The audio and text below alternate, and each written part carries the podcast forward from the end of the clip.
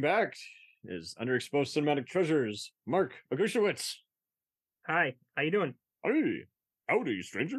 I think I've just been abducted. Was not I was not probed by the alien though. I just only abducted. Joining from not a strong start. It's Jorge and Daniel. How's it going? Welcome. Nice to be here. You Yeah, got- have you guys ever been mistaken for brothers? I know no one else can see what we're talking No. about. okay. No. Yeah. All right. Well, it must be our beautiful smiles. There you go. It is definitely the handsome smile, yes. Yeah. a distractingly handsome smile. but what can, who can blame him? We're talking about peak, you know, beginning of Mr. Blockbuster himself, Spielberg's Alien movies. We're talking his initial hit, Close Encounters, the Third Kind from 1977. Basically, the sleeper to the original Star Wars that same year. 1984's E.T. And then 2005's uh, rehash of War of the Worlds. We just figured, hey, you know, he's always explored aliens. He had the miniseries Taken, no, not the Liam Neeson movies, and uh, for sci-fi. Then he did Falling Skies for TNT. He's always explored extraterrestrials, and it's just so wild how we see just so much of it in all these other blockbusters. I mean, whether it's an episode of the X Files or whether it's 2016's Arrival, there's always a blockbuster that it seems just like, oh, that's the Close Encounters or ET shot. Ah, so, um, um, just as a, as we go around, we we unfortunately we didn't know each other back then. You know, we were seeing each other on the social medias, but I did not have you know this initial Spielberg panel. Uh, let, us circle around. Uh, so, uh, Mark, uh, what was your first encounter with Steven and his work? With Steven and his work, Yeah, before you got Um, into these movies. you know, Steven Spielberg was um, a major, major part in my falling in love with movies. Um, right? in Same. 1985, we discussed on another podcast episode, you and I, Peter Weir, and it was Peter Weir's Witness that really woke me up to what movies could do. And that was the first. And then only a couple of months later came the second, which was The Color Purple. Yes. And I had known, you know, his earlier work. I knew, you know, uh, E.T. and Close Encounters and stuff like that. But at that point in my movie watching, it was just all about just watching, sitting back, enjoying, not really thinking about stuff. And now here comes Steven Spielberg, who's known for popcorn movies, I guess you would say, doing The Color Purple. And this is, it's one of those movies that is perfectly shot. The music is fantastic. It's got one of the greatest scenes ever uh, in cinema history, and that's when the two sisters come back together. Yes. Um, it's one of very the poignant. Very yeah, it's one of the few times that has ever made me actually sh- cry when watching a movie. And uh, from there, you know, I was kind of like, because now I'm in my discovering movies phase and discovering my passion movies phase. I couldn't wait for Empire. The Sun came uh, to come out, and I started just exploring, going Way back, back. Nice. his earlier movies. And you know, when you're watching stuff like Raiders of the Lost Ark and E.T. and and all that, you can't help but fall in love with movies because nobody really does movies better than Spielberg. He's not my favorite director. That's Peter Weir. But when it comes to knowing how to tell a story and construct it, and nobody, it, it, there's nothing like watching a Steven Spielberg movie when it's good. Because when I watch Hook, I kind of question. But then you watch something like E.T. or Close Encounters or even War of the Worlds, which we're going to discuss today. And these are movies that it's just like, this is a master craftsman who knows how to tell a story and it's it's so easy to just fall into those worlds and escape the world uh, that we live in for a couple of hours and forget everything that exists when you're when you watch Raiders of the Lost Ark. Come on, you're not you're just that's total escapism. It's a blockbuster with heart. He said he was Yeah, making a B well- picture, but he was doing so much detail. You know, it was more I than just a serial homage. It was great. what Spielberg taught me was um, how important.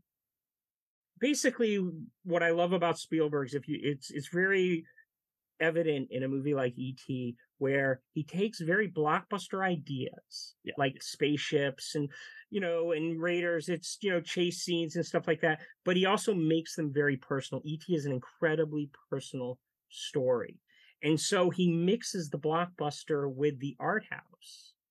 And Yeah. that's why it's so easy to fall into, you know, him as a master storyteller. You know, he's Mhm. definitely, you know, arguably, you know, with the exception of maybe Kurosawa, Spielberg probably has the best understanding of how this medium works um, when you watch his stuff. Yeah, he he's figured it out. He's figured out the marketing, figured out the themes, figured out the shots, figured out even effects. You, you see so many other people who would. I Yeah. wanted to growing up. I wanted to see anything by Lucas, John Williams, and Industrial Light and Right. Magic, and half And- the time you'd see those, and you're just like, yeah, it's just And I not cutting the think the only- mustard. And I Yeah. think the only reason I say, you know, hey, Peter Weir's my favorite, so you know, Spielberg's not my favorite Peter Weir's is because he's he's got more of a accurate track record of great movies, whereas Spielberg still does have like movies like Hook, which I didn't really like, or Munich, I didn't really like. He still has it in 1941, whereas Weir is more. uh I think there's only one Peter Weir movie I've ever not liked, and so It's but all when. Spielberg gets it right, I mean, he gets it right. I mean, arguably, when you, if I were to list you my favorite movies, a lot of them would be Spielberg movies. You know, Yeah. Raiders, It's Close Encounters, which we're going to talk about today, is literally one of my all-time favorite movies. And I revisited it last night for the show. Show, Oh, and it's, Go it's- you, our MVP. it stands up so so well. Absolutely. So, uh, Daniel, you want to go? Yeah, I mean, when you talk Spielberg, it encompasses so much about childhood, especially our with, with cinema porn. That's what I call it. It- it really is. He gives us It's all those kind. It is. It, he gives us all those kind of feels, you know. And E.T., Indiana Jones, Jurassic Park, like this is the stuff that I grew up Yeah. on, like big time. And it what helped inspire me to want to get into film, right? Because you can sit there and watch movies, but there's something special about Spielberg. It's that Spielberg magic. He's so good with characters and building realism in a surreal plot line. So like sort of Using what Mark same usual suspects, even in a different way. Some of the times they'll make a cameo, and you're like, "Wow, that was a darker Williams score he used there." Whoa, Yeah. Tom Hanks was the bad, or Tom Cruise was the bad guy this time around. Whoa, you know? Yeah. Something and, like and that, And he you know. he dabbles in like every genre. And the fact that he has like, a hit in almost every genre. I mean, we're even talking Saving Private Ryan. Like the man has done so many. So even though there are some movies, especially within the last decade, maybe we haven't felt he's necessarily been on his A game. The man's been doing this since the seventies. aliens. Although, as we discussed Yeah. before we started uh before we started recording, he's back on his A game with this new Yep. one. Yes. Fabelmans. I've been stoked about this one. I've been excited. I know on our own podcast, you know, when we talked about most movies that are coming out that we're excited for, I mentioned this one because I'm like, I feel like Spielberg's back with it. I, I want to get that. And Ready Player One, for instance, I love the book reading it. I didn't love the movie necessarily. I thought he did an okay job, no, but he fine. missed he missed some of a little bit of that. And I don't know if it's because he's been doing this for so long, but a little bit of that kind of I don't Spielberg think he took magic. it as serious. in- in Maybe that's what it is. And I mean, yeah. uh, I- call it that's more of a Zak Penn movie. That's part of his Free Guy Last Action Hero saga. Yeah. the, the Yeah. character awakens their humanity for a I virtual really liked atmosphere. Ready, but I really like Yeah. Ready Player One. So I thought it's it was fine. fun. I It's thought fine. it was It's fun. Everyone fun varies. It's all good. Yeah, I, I still go back to it, but I just I feel like if Spielberg would have done it in the '90s, it would have been very different. And when Spielberg was around that, yeah, and when he was around that '80s '90s, it's just so nostalgic for somebody like me growing up on it. So exactly if- what Mark was saying that he may not necessarily be my favorite, but I still consider him absolutely one of the greatest of all time, just because of what he's done, the amount of filmmakers that he helped inspire. I'm with you I mean, guys. Even when yeah, someone man. says, "Oh, he hasn't done anything in a while. He's not relevant anymore," I'm like, "Oh, get out of here." There's, yeah, I'm There's so many as empowered by copycats.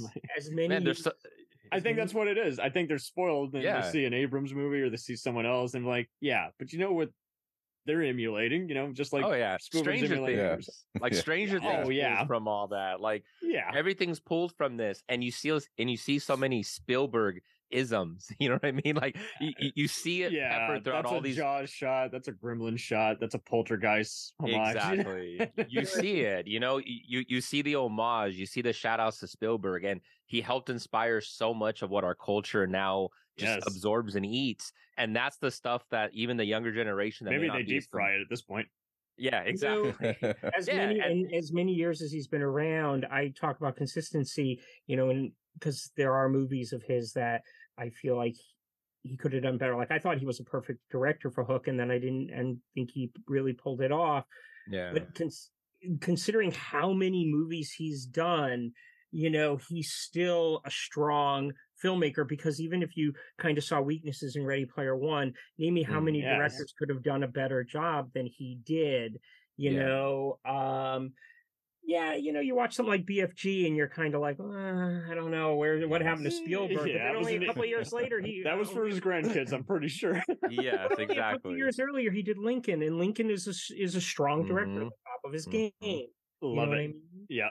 So I mean, for With for as many years as he's been around, he's like I said with this latest one, he's still very very strong, and he's, He's a walking Yeah. storyboard. He's always finding He a new is. shot, and he's like, "I know we can get that." And like you say, he wants to be diverse. I, I I'm still waiting on him to do a violent western. You know, just one of these days, or just something that some genre he's always wanted to do that he's only like Yeah. done small homages. Like I think as close as Yeah. he gets to a western is probably the horse riding segment of Last Crusade. against the Yeah, that's what I was Yeah, gonna say. I was like, it. yeah, you're probably talking about Last Crusade. That's a John he- Wayne. That's a. John Ford Mhm. shot. I Um, want him. I want him to do his James Bond movie. I don't understand know. why Yes. I isn't know. Bond the movie. broccolis, man. That you, you you can't suggest it. They got to take it from you.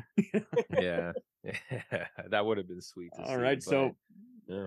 right, well, and anytime he just puts his name on something, you're like, I can totally understand why he would put his name on something like United States of Tara or uh some other TNT miniseries. He's figured out the A Yeah. game, you know, Band of He- he- Brothers. yeah, he's Yeah, got his any hands war in film, everything. he's gonna knock it out. Yeah, Totally. exactly. He just totally gets it. He kind of has a little bit of like like John Hughes just really understood characters. He understood. yeah, he people. understood high school and Bill- he Spielberg gets that. Like he, he gets understood 40s Frank Capra Yeah. type crowd pleasers and Mhm. Kurosawa epics. Yeah. I just want him someone to explain to me his love for Michael Bay. He keeps giving Michael Bay work. I can actually explain that. Michael Bay. I don't Michael hate Bay- Michael Bay either. Uh, There's some work. That, I mean, he's Oh, yeah. good at what he does. I just don't Visual. 13 hours is fun. Great visual. Yeah. The Rock. He was. The Rock was good. Basically, Michael Bay is if you take David Ayer, uh, uh, more racist, uh, Oliver Stone, uh, George Lucas, uh, Spielberg, insert any other violent action movie guy, Canon Films, and that, that's Michael Bay. Yeah. that explains why Very he does visual. something that divides an audience like Pain and Gain, or like you say, giant robot explosions and asses and Oh awesome cars. So Okay. and I say this with love for ambulance, but yeah, I, I know what you mean. Where uh, uh, he was apparently he was a, and to to your point, I don't know how he even worked with him after this. He was apparently Michael Bay was the storyboard artist on Raiders, and Michael Bay jokingly said, "I think this movie's gonna suck based off what you've had me draw." I, uh, I because I- yeah, he needed he needed. I think he liked it, but Yeah. he just making it. He just he was like, you need three times as many cuts. Uh, I don't know if it's Michael that Bay, he's that's- that's the Jewish problem with filmmaker. I don't know. Michael Bay just cuts or he just cuts too fast. But the fact of the matter visual porn. is visual porn. It's just quick, quick, quick, quick, quick. It's like is. stop. It, it's a, Yeah, it's he's it's got building some- up that whole adrenaline, but it loses story. he needs to do the Expendables five. Yeah. No, no, he does not. I like the Expendables movies. I know. I'm just Just an explosion at every bicep. That's all. Everybody, that's it. that, that might, that's what I'm thinking. Jason Statham, Antonio Banderas, eh, bad bad boys expendable. I don't know. expendable boys. There you go. there you go. That's you it. go. That's All the right. tag. So Jorge, sorry we got sidetracked. what was your introduction to the movie geek before it was cool to be a geek? Uh, for me, uh, I was born in '83, so probably two or three years once Love I could already. start start to like watch things. You're already ahead of me, brother. keep them in here. Uh, I'm a stupid probably millennial. between- I don't know anything. it, it was probably between like Jaws and ET. One- I, I Mm. can't recall which was the first one I saw, but Let's I knew it was Jaws. it was one of the two of them for sure. Did your parents accidentally uh kick someone in front of them by accident, like my mother did infamously Oh no, back in the no, day? no, okay, no accidental kicks in the house. No, Kick out the screen. Yeah. we're I come from a horror family household, so ah, there's nice. yeah, there's there's no fear whatsoever. Mm, But uh, but Fear no that one. always that You're always the ran, Jorge dead. Yeah. You guys see the human organs behind me right now. Uh, yeah, I'm loving it. Uh, It's a lot of McFarlane movie maniacs. yeah, I think there's a Ninja Turtle in there somewhere. No, that's Spawn. No, that's Venom. Oh, It's Venom. Yeah, I don't know my comic books. I have a bunch of geek stuff behind me. But uh but yeah, I remember the thing that like I always loved film as a kid, and the thing that always stuck out with me with Spielberg is just how he was able to command his his crew, especially with kids. No other director directs kids the way that he does. Instead of having them follow the script, he'd just say, "You're going to ad lib. How would you want to talk about going to the zoo with your grandparents? You know, something like that." He you know, would- it was he he understood how to how to relate to them, and I always thought that was really important and cool because like I was a stage kid, and I was the directors I I would Right. work with on stage, they were horrible. They they wanted you to act like Yeah. them. And it's just Yeah. like, but yeah, but I'm like five years old. A kid's not going to do this. Absolutely. You You see so know? many movies and uh you'd see the filmmakers use the worst possible take and you've been there all day and you're like, yeah, did you even look at the dailies, you know?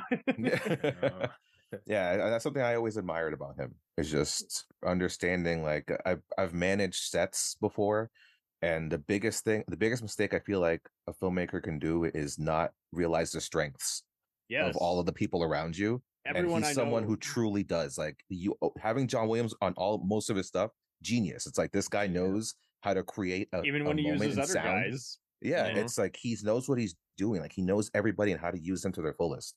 I feel like that's a huge thing that people don't get to really realize and see Yeah. because you're you're watching this thing, but you don't know what he had to move around to make all these For a man pieces who was work. making sci-fi and war pictures, you know, in his backyards and making it look like his kids, you know, were jumping off of a beach, you know, it Mhm. just it, he he it was always a part of him. But to your point, yeah, he just it, he anyone who I know who's ever like talked about working with him, like they've always, you know, if they didn't like it, it was just probably just a minuscule one, like, hey, you know, I was there for the reshoots, I didn't get to actually meet him, or yeah, uh, you know, my scene got cut, still got credit, but I'm barely in the film, you know. But the mo- for the most part, almost anyone who's actually worked one on one with him, you're like, the man can't stop complimenting everybody. You know, like that's, Yeah. that is such a rarity because you see hear all these other guys, and you're like, oh, I love you, I love your work, but ah, why are you such a prima donna behind the scenes? You know, and why does everyone you know hear hear about your temper tantrums? You know, you're not gonna if if you saw a head tabloid the next day saying Steven shanks a guy who you know insulted his wife Kate, you're not gonna believe that. Yeah. you're like, okay, move on, TMZ. He's like Yeah, he shanked you a genius. That's what he did. He took he took some something bright. and And put it yeah, he inside. throwed your mind Yeah. and said, "You Yeah. work for me now." and he's not a Joel Silver, you know, or Bruckheimer type either. He doesn't get No, spoiled yeah. on you. Like if you work for him, he's like, yeah, if you want to, if you want to pull it out of the water. Uh, I I heard the Jay. Uh, Jay from Broken Lizard talked about making uh, Easter Sunday for his company, and he got a hysterical note for him. He's it's comedian Jo Koy making his debut as an actor, Yeah. and and the only note he got from actual Steven, you know, he was working with his people for the most part, but the only note he got from Steven was uh, he saw a shot where someone was wearing a ball cap, and his note was "Movie stars don't wear hats." That was it. Everything was good. That's his only note. That's funny. Well, it's weird because he talks like- about because Jorge was was mentioning performances of kids, and n- there's like two directors that get amazing performances from people: David Cronenberg and Steven Spielberg. Yes. And like you, when was the last time you saw a bad performance in a Steven Spielberg movie, with the exception of the lead in West Side Story, uh, the lead guy? Um, you don't yeah, see I bad can't I performances remember much. yeah, don't see bad performances in a Steven Spielberg movie. And the strange thing is, is I read somewhere that he doesn't do rehearsals because he doesn't think that he'll uh, that he's going to be able to duplicate the magic that was done in the rehearsal. he doesn't do a two take like Mm. a Dick Wolf show. He doesn't do a. you know, and, and it's weird because, uh, and and I. God, I don't remember if it was him or not. For some reason, I want to think that it was him that said that if there's I'm if going to a believe bad it. performance. it- well, no, there was some director said, and for some reason, I think it was Spielberg that if uh, if a p- actor gives a bad performance, it's actually the director's uh, fault because he's supposed to, you know, be directing the guy. He's supposed to be getting Mhm. that performance, and you just don't get. I mean. Whoopi Goldberg, she gave a great performance in Ghost, but I mean, how many Mhm. great performances has she's given? She's giving good performances, but in the Mhm. color purple, Oh my god. amazing. And in that scene where Phenomenal. the two Unrecognizable. together, that is Mhm. just perfection in acting on her part. Phenomenal. Yeah. And You Oprah. know- Oprah was phenomenal in that Yeah. movie. Yeah. All were She went on to be a talk show host, and you're like, Yeah. where, where, where did this happen? yeah. Yeah. But I mean, the thing is, is you just look at the performances in his films, and they're just phenomenal. And a lot of times they're by actors who aren't that good in a lot of other stuff. Absolutely. Uh, Yeah. And that's where I'm like, you can tell when someone, you know, somehow they get the ones who've been, you know, we always hear about, they've phoned it in, they misbehaved, they're just not believable. And it's like, it's like if Aaron Sorkin can give you great dialogue, if Scorsese can cast you in the most unrecognizable role of your entire career, he is like Steven's no exception. He is always just, in some ways, he's made these guys his career or given them an extra boost. You know, especially when they, you know, are unable to follow it up with a more successful project or movie where it's just not them at their best. It's like, hey, you'll always have that, and you'll he'll welcome you back. Like he never forgets someone. I I, I lost track of how many times I've seen Dale Dye, who's like the tactical advisor in some of his movies, just show up as playing a soldier or general. I've I've lost track of, like you say, some of these other guys. I mean, you know, eh, with the movie we're discussing tonight, this is his second foray with Richard Dreyfuss. Yeah. working on his movie. Uh, you know, he works with him again on Always, but it's just interesting just how, with all these performers you got, not only is it one of their best roles, it's definitely going to be number one on their demo reel, but it's also one of those where it's like, is this when he keeps using the same people? You wonder, is this my favorite performance by them? You know, or is- Right, but when you look at his movies and you see, you know, now he does use a lot of great actors a lot of the time, but Yeah. you know, one of those uh, actors who's gone on and I'm trying to think of a name, but I actually don't want to put anybody down, so I won't. um, but there's been a couple where it's like they've gone on to do other movies and then they yeah, why'd you do all this direct video but in stuff? Spielberg, but, but in the movie they did with Spielberg, they were amazing, and you got to think that uh, it's the director really working with them and really drawing Yeah. you know that performance out. And uh, God, I, I just wish I could remember The where only I one he'll never quote. work with again is Julia Roberts on Hook. But other than that, I've never heard anyone's, you know, say. and then I to. then you got to wonder what that was about because they didn't get along. You know, I'm sorry. I hear you know creative differences between actors and directors, and it's like, wait a minute, you're working with Steven Spielberg. Why is there a creative difference here? Why are you not just Why is there a shadow of a doubt since he loves to play to the actor's Yeah. uh, persona, let alone give you something meaty to say? So I don't know. A- and it's sort of a random actress because Julia Roberts, you don't really hear her. He Getting in worked with tiffs like freaking that. Tom Yeah. Cruise, so yeah, I don't know how that happened, but That's what I mean. Like Julia Roberts, seem as far as I know, she seems pretty nice behind closed doors and when she works on set. So yeah, it's he's- kind of a she's worked- weird. she's been in so many great roles for Soderbergh, so it's like, yeah, Yeah. I, don't know what happens here, but Yeah, yeah. Well, you but you never know because that when she was doing Hook, she was at a certain point in her career, and I was just talking about this that with be uh, the other day. Is sometimes these actors when they're being told they're great by everybody and they're being approached on the street saying you're great, you're great, you're great. Sometimes that can kind of uh, you know start to they can start to kind of maybe think it, and maybe she was in a certain period in her life. We don't know without talking to her yeah. yeah, getting her side of it.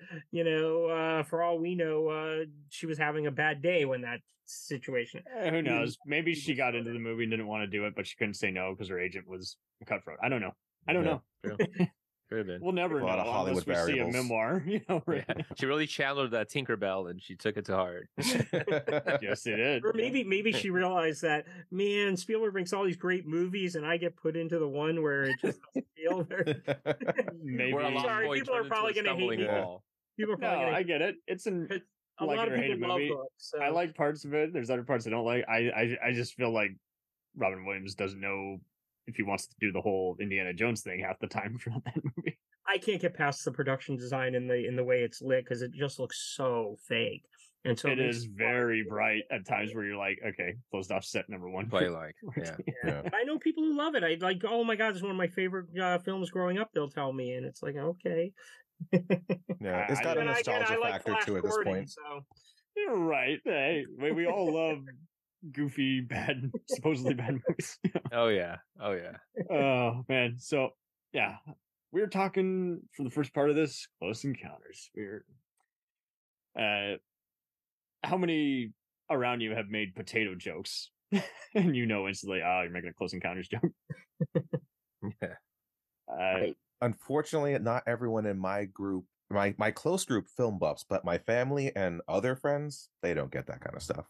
Yeah. I got my to dad, see it when I who's was really seen young. the movie plenty of times, he won't get those kind of references. It doesn't stay in the head. He's watched No. it probably a million times, but it doesn't stay in No. here. The Yeah. lights and the sounds, that's what he'll remember. Yeah, my, yeah. necessarily my the uncle and mother would make a joke. Uh, my sister wanted to see like an anniversary screening of it, and we were like, I've seen it.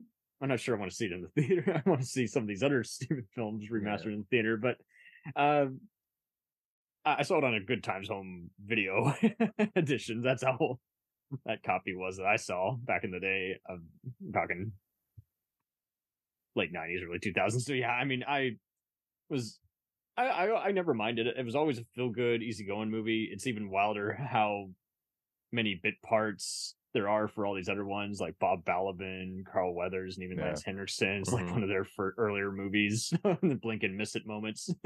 Yeah. It's Seems like strange everyone. It's Sorry, strange that you didn't mind it because it literally, in my opinion, is Spielberg's best film. yeah, Uh, no, it's pretty good. in every way, shape, or form. I mean, um, I understand love for you know Jaws and Schindler's List and and all that. I just feel like for some reason when I'm done watching Close Encounters, I'm ready to put it in and watch it again. hmm Right? It's got a fair share of adventure in it. It's got real characters that we that feel real. In the last thirty minutes or so, is I wouldn't change a thing kind of filmmaking. Even with the special edition, like the changes are just like there, like well, there I would change shots. because I wouldn't go into the spaceship. Um, to prepare for this episode, I actually watched the director's cut for the first time because I've always been a theatrical cut. You got to see the theatrical cut. You got to see the theatrical Yeah. cut. Whenever I went Yeah. to the movies to see it, because they play a lot of midnight movies. Uh, when I first moved to California, there was a theater that would play it at least once a year in midnight movies, and they always played the theater. And um so now I'm watching the director's cut, and the director's cut, I actually didn't feel a difference. I I do know where some of the differences were, but it's a strong movie. And the last 25 minutes, which I don't think a filmmaker, any filmmaker today, would be able to get away with, um, because it's just because they'd be using all these digital effects, and the Yeah. reason it works is everything feels so real. Nothing feels like it's not present Yep. and it's everybody looking at these spaceships in wonder. I mean, it's not like spaceships zooming around and all sorts of stuff. Mm-mm. It's just, oh my God, what is this that's in front of us? And because it was done all practically, it really feels that way. And when you Mhm. watch it on the big screen, that 25 minutes is kind of like, oh my God, what are we watching? What are we looking at? This is fantastic.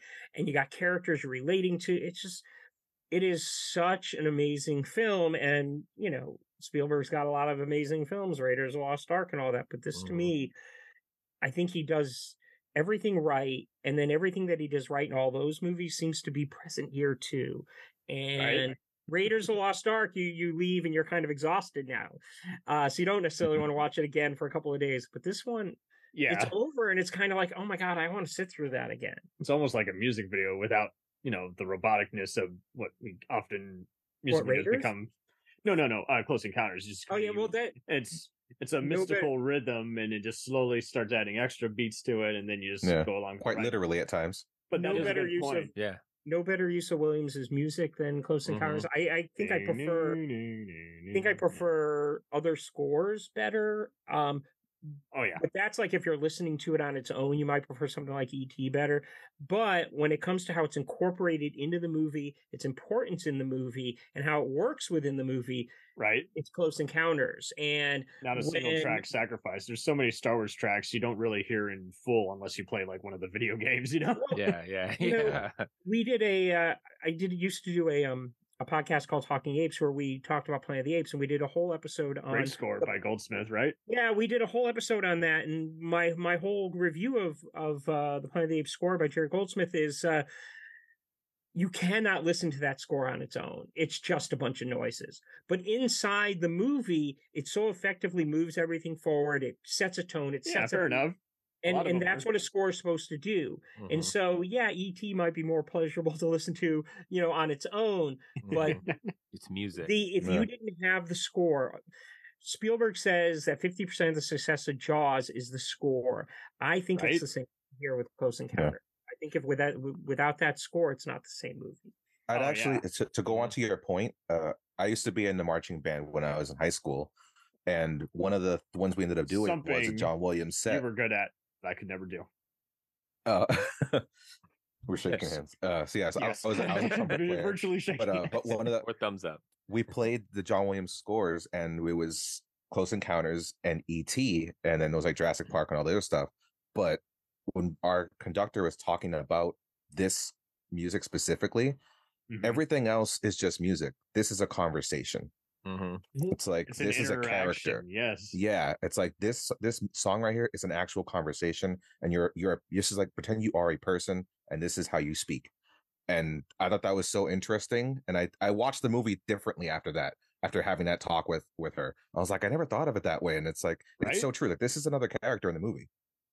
You know, Yeah, this is this this serves a purpose to the story. Yeah. It, it's so important to how they communicate with the with the Mhm. uh, ship and all that stuff and it's like you know with williams uh, when he does a score for spielberg or anybody else he nobody's better at him than in creating a theme hmm um but a lot of times the theme can take over like how many times have you heard dan, dan, dan, dan, dan, dan, and you're yeah, that's a indie cue.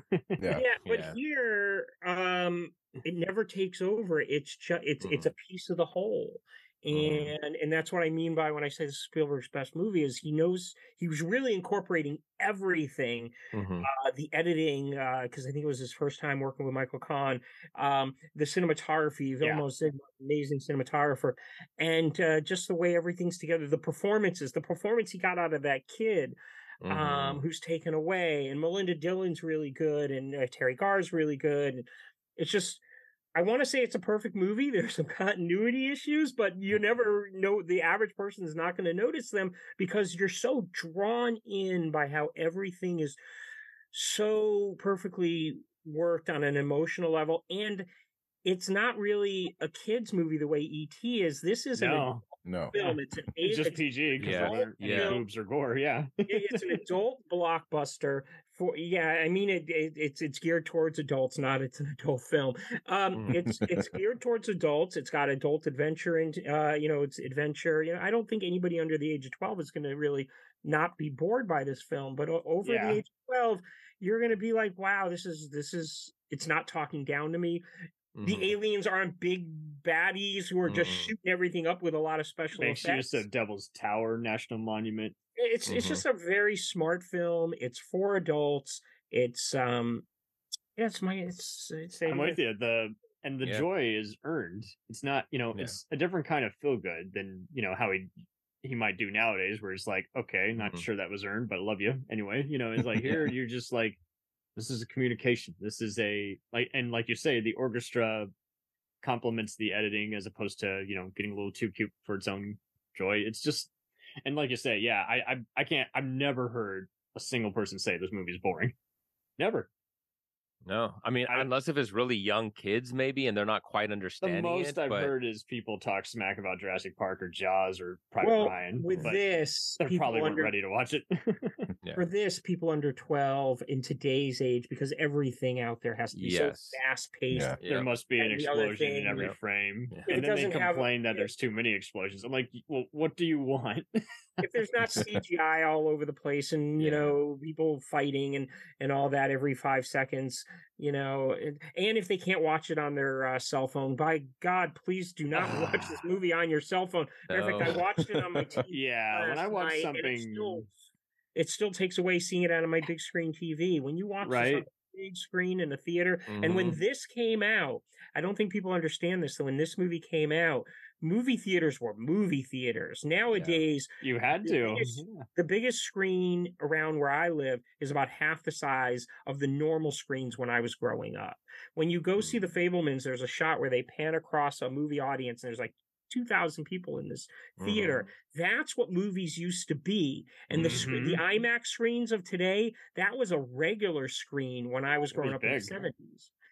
And mm-hmm. so imagine seeing uh Close Encounters, like they just released Jaws on the IMAX screen. Imagine seeing Close Encounters on the IMAX screen. Oh, That's I'm sure it's beautiful. Yeah. that's going to be the best experience you're going to get in today's. uh, especially with the surround sound and like what you were saying there's music and then there's film scores it helps elicit the emotions of the scene it helps push the story along it helps Mhm. complement the characters and the passion you're feeling it doesn't distract you from it and too many movies now the music is just all distraction it becomes almost like a Or glorified it's too music video loud, and Yeah. you don't know if it's Too the loud, theater explosions. or proper mixing, Yeah. digital flo- flooper. oh and, yeah like It- or it's you're sort like of- Chris Nolan, and we don't hear the dialogue. oh yeah, yeah, yeah, exactly it's sort of what, what we talk about with horror, right? Like with horror movies, you know, where they just do like the pop up scares. It's such a cheap way of doing of getting your horror pop rather than the drawn out building that tense moments. They just go for the quick thrills. Yeah, quick thrills. Oh man. Yeah, I with you say, guys. t- tagging on to what uh what Dan and Mark were saying too about the whole thing with uh Mhm. being the children and being a child and watching it Mhm. and then watching as an adult. I remember watching this as a kid and asking my parents, like, he's not coming back to his kids. Yeah. Like He's he gone. forgot about his family. like his family doesn't Yeah. know what's happening to him. No, They don't know where he's, He's- going. Or he's He went- like they have no idea that he's went like to was complimenting the 50s style version of what today would be, uh, you know, Bolo. Yeah. Yeah. Well, You know? Spielberg says if he were to make the movie today, he wouldn't have that ending. He would uh He's just too close to it. he would go back to Hey. you know, he'd have to go back to his family, but to me, I don't think it would work. because there's Uh, nowhere else to go. Like he's already. Yeah. We can't. They don't. I wouldn't say he's unhappy, but he's dissatisfied. yeah. Yeah. He, But like a, he's a he's a kid who's now grown up who wants adventure. He's got a boring adult life. You know? but I don't think it would if he doesn't go into that ship, Mhm. there's no the the ending has no power to it. Yeah. Like there's no emotional anything to it. The only way you can do it now without him going into the ship is you'd have to change his character completely. Yeah. So it would make yeah, sense. a rewrite. And then you wouldn't have the same movie. And so the character he's Mhm. created, if he didn't go into that, because I was thinking about this when I was done watching it. I'm like, if he doesn't go into that ship, then there's no emotional value here. What is all this for? Uh, Right. it- Just the Well, the- spectacle of seeing it. I Yeah. think he. I, I don't know what else he would have. Yeah, if it had just been I wave at you and you guys take off, that would have been well. You could have told that story in 20 minutes, you know. Yeah. A- And, even that ending, it's always been like a great conversation piece. Like, would you have gotten on that spaceship? Yeah, You know what I mean? Knowing it. That's the me, question. I, I'm the guy that goes into it. Like, I need to know for the sake. Must I need to know what it is. I'm going into you're- that black hole. I need to see it. you might regret it afterwards, but You, you, might regret go it, but, but at least I know what it it. is. Enjoy the ride, baby. least- Yeah. For all I we know, they were long setting up for a I sequel. I live long so- enough. Yeah. right. I, I always felt the sad thing is that the, the family never got to see that he wasn't crazy. I mean, They'll, they'll always think on there, and it's like our dad, out, our dad though. went They'll- crazy. I'm sure if the news, if the news own. reports yeah. it, you got to think in that timeline, the news wasn't like it is now. They were they were keeping it so hush hush that the, the regular world was never going to know. So you're saying TMZ wasn't there, George? Is that what you're saying? there, there were certain there were certain things that happened that would make it so they would have people would have to know like everybody who was returned didn't age and stuff like that. Yeah. I mean, Yeah. people would know, but I never thought about this until it's Jorge, right? Yeah. Um, until you were you you were saying what you were saying, but he leaves and the family like the family's just gonna think he disappeared. Yeah. They're gonna And be it's not like an alien hell?" spaceship came and, and got him. They, he just like ran away. They're gonna th- the family's now gonna think he abandoned them. I never thought about that Uh, before. Flock Went out for his Seagulls pack of cigarettes and best. never He came ran back. so Ruined far the movie away. for me. well, they abandoned him first, so in all fairness, Right. it's okay. well earned. Well earned. yeah. They, the aliens appreciate. it. yeah, but those poor Yeah. kids, like they just think my dad went crazy. That's the that's their story as they grow up. is Yeah. my dad went crazy, and that's it. Feeling abandoned. Yeah. Feeling abandoned. Poor bastards. Well, hopefully he raised a few aliens. Who knows? Maybe he'll come back in ten years and everything will be okay. Uh, yeah. Right. I'm sorry you're a bastard, but hey, you know, I rate. I'm, and let me introduce you to all these other family that you'll really love. Has Maybe his kid knows ver- how to do the math problem now. Sorry, Has Goes anybody say- seen the version where they go into the spaceship? I think I saw part of it. I don't know if it was playing on TV one lazy afternoon. I, I- I'm not sure, but I, I definitely looked like there's some different footage. That Yeah, one. well, it's they, not uh, as glaringly apparent as say the ET where he erases the guns and has them Yeah, replace it with which- flashlights. Thank God we got the original version back for that. But uh, they had they I added think that was just to get a PG rating in theaters, kind of Oh, like how hmm. when he re-released Jaws in a uh, anniversary screening, he got an R, so they couldn't let anyone in. And it's like, I really? never, I never heard Well, that. then by this classification, every other James Bond movie's rated R. Yeah. but uh, I guess they they they took some scene. Well, I mean, I know I've seen it. So they they took some scenes out. They uh, added some scenes in that he really wanted to put in, and then he made. Uh, in order to do this, he agreed to you know do the interior of the spaceship, and then the director's Mm, cut make it kind as well. he put some of those scenes back in um that he took out originally so that they could make room for the scenes inside the spaceship. But when you go inside the spaceship in the movie, it just feels so tacked on. You can tell it- Mm, this what doesn't match up?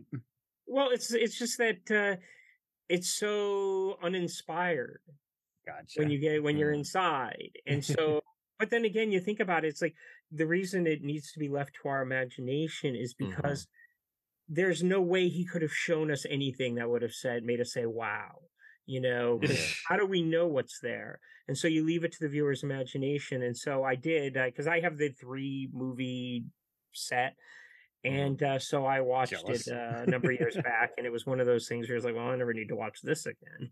I'm always going to go back to that theatrical version, theatrical version. Yeah. Last night when I watched the director's cut, and now I, I don't know either one. I think that uh, people are trying to decide between the director's cut and the theatrical. I think either one. You know, I think you're you're in, you're in good shape with both of them. Just don't go to the special edition. Duly noted. Fair enough. Write that down.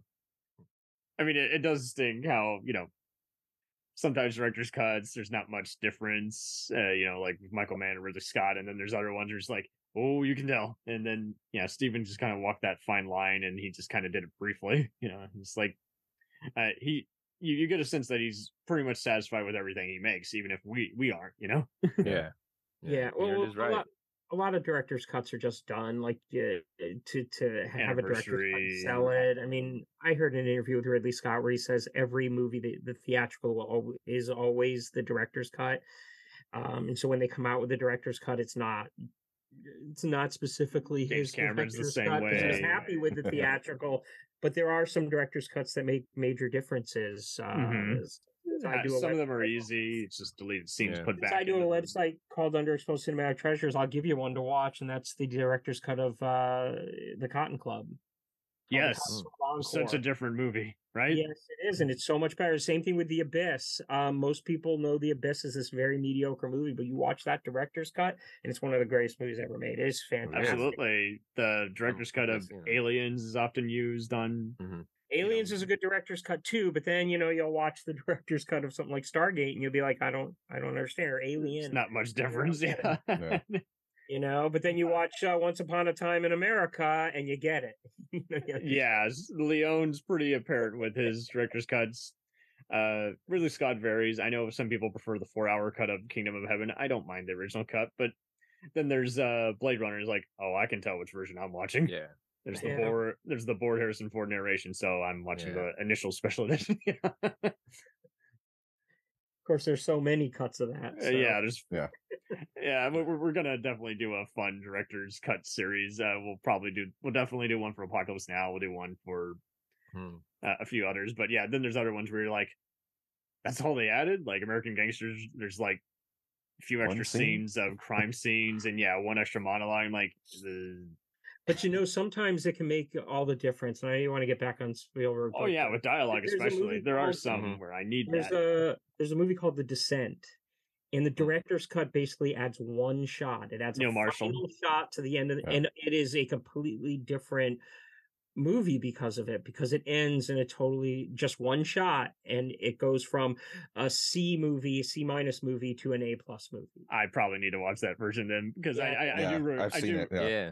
I do recall that I think they advertised it with a new shocking ending. Yeah, well, like, I remember when I saw the, the in theaters and it ended. I'm like, really? That's how it's going to end? Really? Mhm. did and they I forget a the frame? I saw the then I saw the director's cut, and I'm like, oh my god, I was am- that's an amazing ending because it's It's the a great ending. So- oh man. Oh, director's cuts. So here we are going on to ET. You know, for some reason I I really only saw this like when I was a preteen, teen. I didn't really want to see it when I was a kid. I just was freaked out by the notion of aliens, even though I'd seen Close Encounters. It was just kind of more of those like, yeah, th- this is a fun, easygoing crowd pleaser. It's kind of technically part of the Star Wars universe, if you think about it. Yeah. Yeah. A little bit. It is. Yeah. Species appears in the Senate. Shared universe. Yeah. He could be a Jedi. Yeah. That finger, baby. Yeah. Oh well, he can't God. fly, so Right? Yeah. Right? I believe. Yeah, I believe I can fly. Oh wait, that didn't date well. Um, Oh. yeah, both of those guys touch kids. You might want to steer back on that one. Didn't Michael Jackson say he liked ET? Yeah, makes it more. Yeah, he goes right with it. ET's Kid. ET. I mean, that for the longest time was the number one movie of all time. It was in Mhm. '84, and what a big year! There's so many. Uh, the original Terminator, Star Trek Free, uh, Enemy Mine, which I just can't believe flopped, but they just spent so much money on it they didn't want to market it, and it's like that's a great alien versus uh human culture movie too. But yeah, it's like '84's big year. We have Back to the Future. We have cult movies Mhm. like Trancers. It, plenty of other sleeper movies. It's like, man, dynamite. yeah, great year. No, E.T. for me, the first time I saw it, I just remembered it as kind of an alien movie because this was before, uh, you know, I was really getting into movies. I think uh, when I was a kid, I saw maybe five or six movies in theaters. One of them was, Mhm. and it's because it, uh, I think we went. It was uh, baseball's All Star game was on, and my father wanted to watch it, so my mom's like, "We're going to the movies."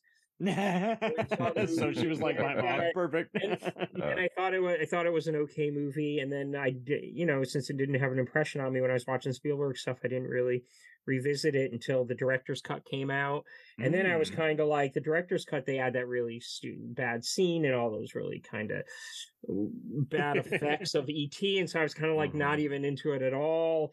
And then a couple years later, it's Thanksgiving, and a friend of mine comes over Thanksgiving and says, "Let's watch ET," and I put in the the Blu-ray, and so this is the first time that I'm really watching it. And when it was over, I'm like, "What the hell?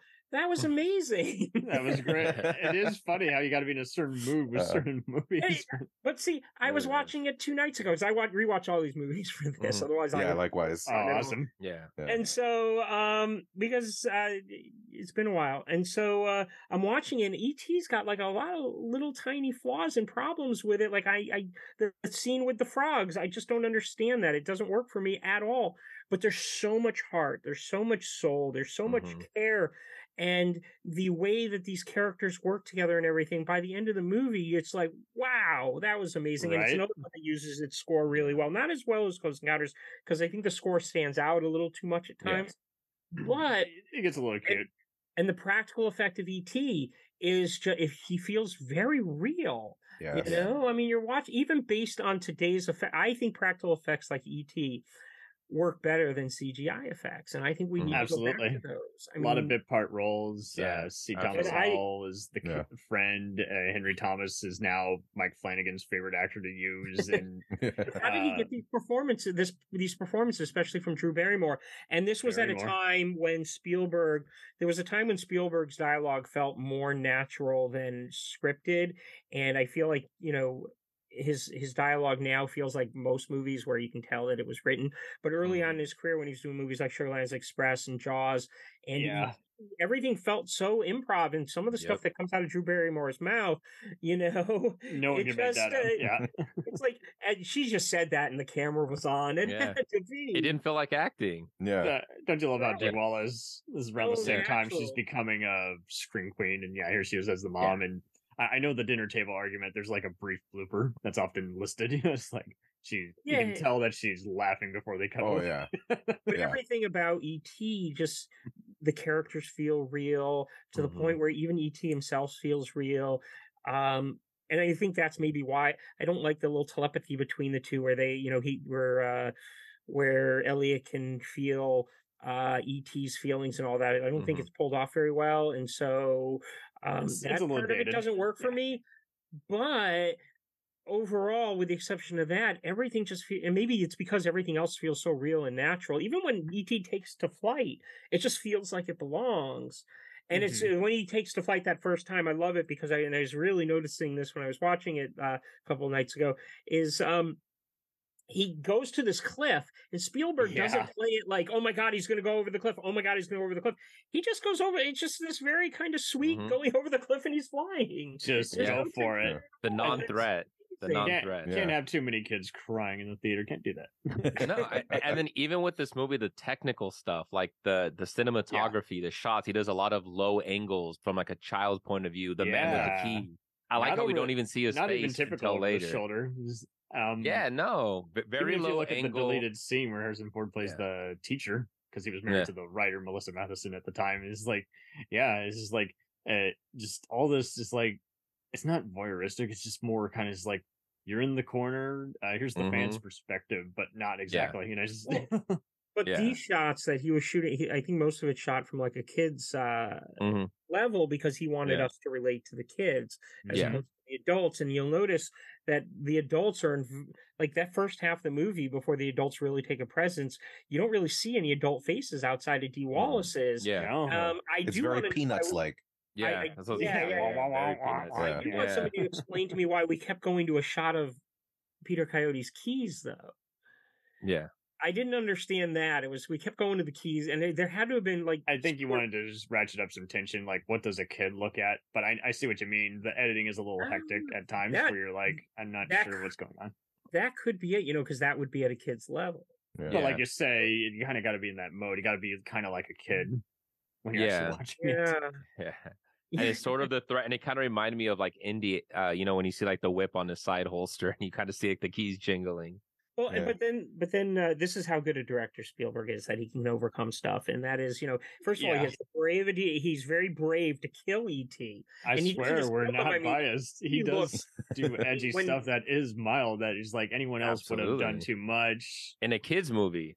Yeah, well, the thing is, is that. yeah. He's all gray. He looks like horrible and all that, and he kills him off. But then he brings him back to life, and that should not have worked. Oh, well, you know, he's you know, it feels like a cop out and coming back to life. But because we've gotten to know ET so well, we don't see it as a cop out. We're just like, oh my god, he's alive! Yay! We're feeling like Yeah. Yeah. so we're Your kid can shut up now. you know. But because generally, when when something like that happens or somebody comes out of nowhere to save the day, I don't like it. But here, it's like it happens, and you're like, it works. it makes sense for this kind of Spielberg subgenre that to make it he's Yeah. playing with. Yeah. You sort of buy into the magic. You know what I mean? Like the magic he Yeah. set up. Yeah. I get it. yeah. So talking about like the the man with the keys. Because last night we we we watched this. Oh, I- I- Tori, uh, Amos, uh, where'd you get the keys, girl? Sorry, couldn't resist. Anyway, but uh, I forgive. I forgive. Uh, my my my wife hasn't hadn't watched it in forever. She's probably a kid last time she saw the movie, and we brought up the guy with the keys. It's like, what's up with this guy? That's what she was asking me. And I was like, oh, well, he works, you know, for the the, the organization that's gonna Yeah, go after ET and yeah. everything. Mhm. And she's like, like, it's such an interesting. Like, why are they going? Like, why are they showing that? Like the keys part of what do the keys mean? And it's like I I tr- kind of uh translated to being foot. like I don't know. uh well like you know when you're a kid and you go to school and there's the janitor and the janitor has those Yep, big keys and Yeah. most of the time uh, for, at least for when I was growing up kids were afraid of the janitor because Yeah. they were in that dark room and those keys seemed so intimidating so You I kind of like related it to you're like, that Whoa. yeah or like a I- principal almost, or, or even in jail, I like the you know they have like the whole set of keys and all that. yeah so I, I related Yeah. to like as a kid watching this movie it's like you you associate the keys as being like oh that's a bad person possibly and you find out later on he's not even a bad guy like he actually does Yeah. care yeah, gotta but figure- trying to help. Him. but you're thinking that through the whole movie. Like I- Yeah. that for me, that's what I always related it to. It's like that kind of that- sense. You got to figure that Spielberg was he had a reason for doing that. Now I'm trying mm-hmm. to wonder if It's crypt- it's more cryptic than an ambiguous Nolan. Yeah, ending. but maybe it's just a separation of adults and kids because kids Maybe it don't means have it. keys. they don't need keys for anything. They don't have the key to anything. So are you Whereas saying you'd adults don't. rather write a clickbait article? What does it mean? Let's just put it out there to everybody. I swear it means something. Yeah. yeah. And I think that's meaning. sort of what, what it is, is that it doesn't necessarily need to mean something. It's the feeling behind it, like what you're Yeah. saying, George. It's Mhm. like uh, as a kid, it's either the janitor that's doing it. You could even reference it to like a, like a prison, like a jail with the keys, even a parent. Kids He's aren't really used. barrier. and he's the Yeah, sort of like that. We're sort Yeah. of Are we locking in or snatch it? enclosure. Maybe it's. Yeah. I, I always took it as just building suspense, even before I even knew what the hell mystery and suspense meant. We'll return after these messages. Do you ever find yourself thinking about who would win in a fight between Goku and Superman? Hi, I'm James Gavsey, and on the Who Would Win show, me and my co host Ray ignore anything important happening in the outside world and debate fictional battles between characters from comics, movies, and video games. We got a new show every week, and almost always am I the winner. Yeah, not true, Ray. In the past, we've discussed such matches as Captain America versus Darth Vader, Solid Snake versus the Iron Giant, classic matchups like Robocop versus Terminator, and even the Muppets versus Sesame Street. That one was crazy. So if you're a fan of geek culture and love a spirited debate, check out the Who Would Win Show wherever you get your podcasts, or check us out at whowouldwinshow.com.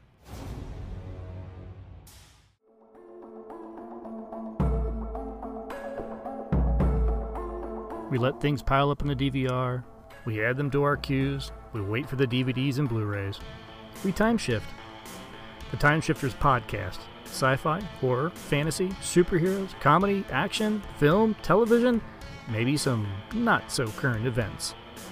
Find us on iTunes or at timeshifterspodcast.com. Cool thing about blind knowledge is we are in multiple countries. We are worldwide all across the globe. We are in the US. We are in the UK. We are in Canada, Germany, India, Japan. We're in Australia, y'all. BlindKnowledge.com. Now back to the feature presentation. Dragon Ball Z, One Piece, Naruto, all things that we love, all manga that were originally published in the legendary magazine Weekly Shonen Jump. But not every series can run for 300 chapters and have a hit anime. This is David. This is Jordan. We're the hosts of Shonen Flop. Each episode, we look at manga that ran in Jump that didn't quite make it. We discuss what it did wrong, what it did right, how the series could have turned itself around, and ultimately, was it a flop or not? Run all your favorite podcast apps, and you can find us at shonenflop.com. Keep on flopping, floppers. Yeah, but it but it does and it, and he relates it to children because that's how a kid relates it to as some kind of danger. So that's Mhm. what he gives us, you know. So I'm bravo to him. I mean, yeah, good. even anyone who says, "Oh, I hate it," "Oh, I find it overrated," you're still gonna watch this a few times because there's gonna be someone in your family who wants to see Still, it, and yeah. you're just like, "Hey, it's it's the intriguing." the the one thing that happens in the movie, and every time I watch it, because now since I rediscovered it that uh, night, um, A I've seen born it. a- again ET fan. I, I've seen it a bunch of times, and the one thing that I can't get over is how quickly it ends. Because like they pull up on the spaceship, and then the mom and uh pulls up her station wagon, and all of a sudden Drew Barrymore's uh, right there at ET, and they're saying Mhm. goodbyes. And I wish there was like a minute or so, so of something like the mother pulling her back, just something there that that just feels little really less really quick. Yeah, But then it's Yeah. then then it recovers and saves itself because the the goodbyes are so emotional. You know, so it's like way of at doing that. first I get taken out of it for a second, but then I'm brought right back in because once again Spielberg is a master of of, of you know really kind of manipulation at times. hmm Y- yeah, he he knows how to play his cards. It's interesting to see even who he you know works with hmm half the time. Again, you know, I think he just needed that breather. Uh, so did Temple of did he film Temple of Doom first, or was this first? I can't remember. Looking at his list, He of had just produced Yeah. Poltergeist two years later. Earlier, he and it's so dumb how everyone's like he co-directed. I'm like he did what as a producer does, which is give notes. You know, and Yeah. he, he Right, started uh, it Aliens franchise. Uh, it went Raiders of the Lost Ark, then E E.T. Okay, and yeah. So he Zone was were- angry, and I guess because he let all that anger out post divorce, you know, Yeah. I think he was ready to just settle down. He's like, okay, let's do something fun that I don't even the- have to think about. I'm a cheerful E- guy, you know. E.T. was E.T. was before Temple of Doom. Okay, so Raiders. okay, Yeah. so But I- that's why he was just lovey dovey dovey, and then he's like, "How about I make a po- m- giallo type Indiana Jones E- prequel?" E.T. is is so obviously him dealing with just divorce because of his parents' divorce. Yeah. hmm yeah, So, um, and then much. of course after that came Twilight Zone, which is in itself its own animal because uh, Yeah. right. The movie. yeah, because he he so obviously wasn't into making that after the I think he was Right just saddened by all the tragedy that on there, and he's like, "I'm just going to remake one of the popular ones that had Bill Shatner with the Uh, I. I heard or read somewhere something along lines. He he just after that uh, maybe it was on the Shutter show. I don't know, but it, somewhere that uh, he just didn't want to continue with the twi- making the Twilight Zone after the big accident that happened on set. And so yeah, he really it was a total in- mood killer. Yeah. He wasn't Mhm. really into making it, and that's why it doesn't necessarily feel as magical as it probably could have. And then after, uh, and then uh, after Twilight Zone, the movie came uh, Indiana Jones and the Temple of Doom, um, which you know we just talked about his best movie of all time, Close Encounters of the Third Kind. Temple of Doom to me is one of his worst. So, um, Ouch. and I know It's all I- That's and, okay. and- I didn't and- like. and it I know up. I'm in the minority there, but even Spielberg. No, no. There's. So- It was the least popular. I, I mean, I'm now seeing people shit on Last Crusade. I'm like, uh, no. No, Last yeah, Crusade. no, that no that one is a that. winning buddy duo. That is not a terrible Yeah. Lethal Weapon knockoff. That is a No. good. He got a great father son dynamic that he. I mean, he crushed it with that that relationship. People shit on the um, humor. I'm like, the humor is the best part. I don't- Yeah. Well, the Kingdom problem of the with Crystal Skull. That's a different. Story. That's what I'm saying. Like that's, the worst. uh, That that's a one I don't- Science Theater. the problem, the problem with um the Last Crusade, and I like the Last Crusade, is um, I love it. it's the uh it's the ending, you know, with the penitent man and all. It just it feels like he gets Really? through all that so Oh, easily, and it really needed to be something like the opening of Raiders.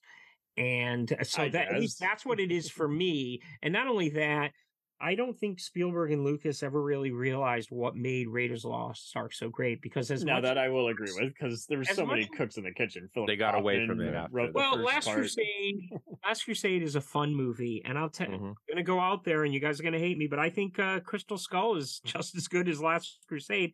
Um, but they're just popcorn movies, Yeah. and Raiders was not a popcorn movie. It was a popcorn movie at a different. le- At Yeah, another- Raiders. I do remember Yeah. seeing as a kid, and I was like, man, it's pretty intense.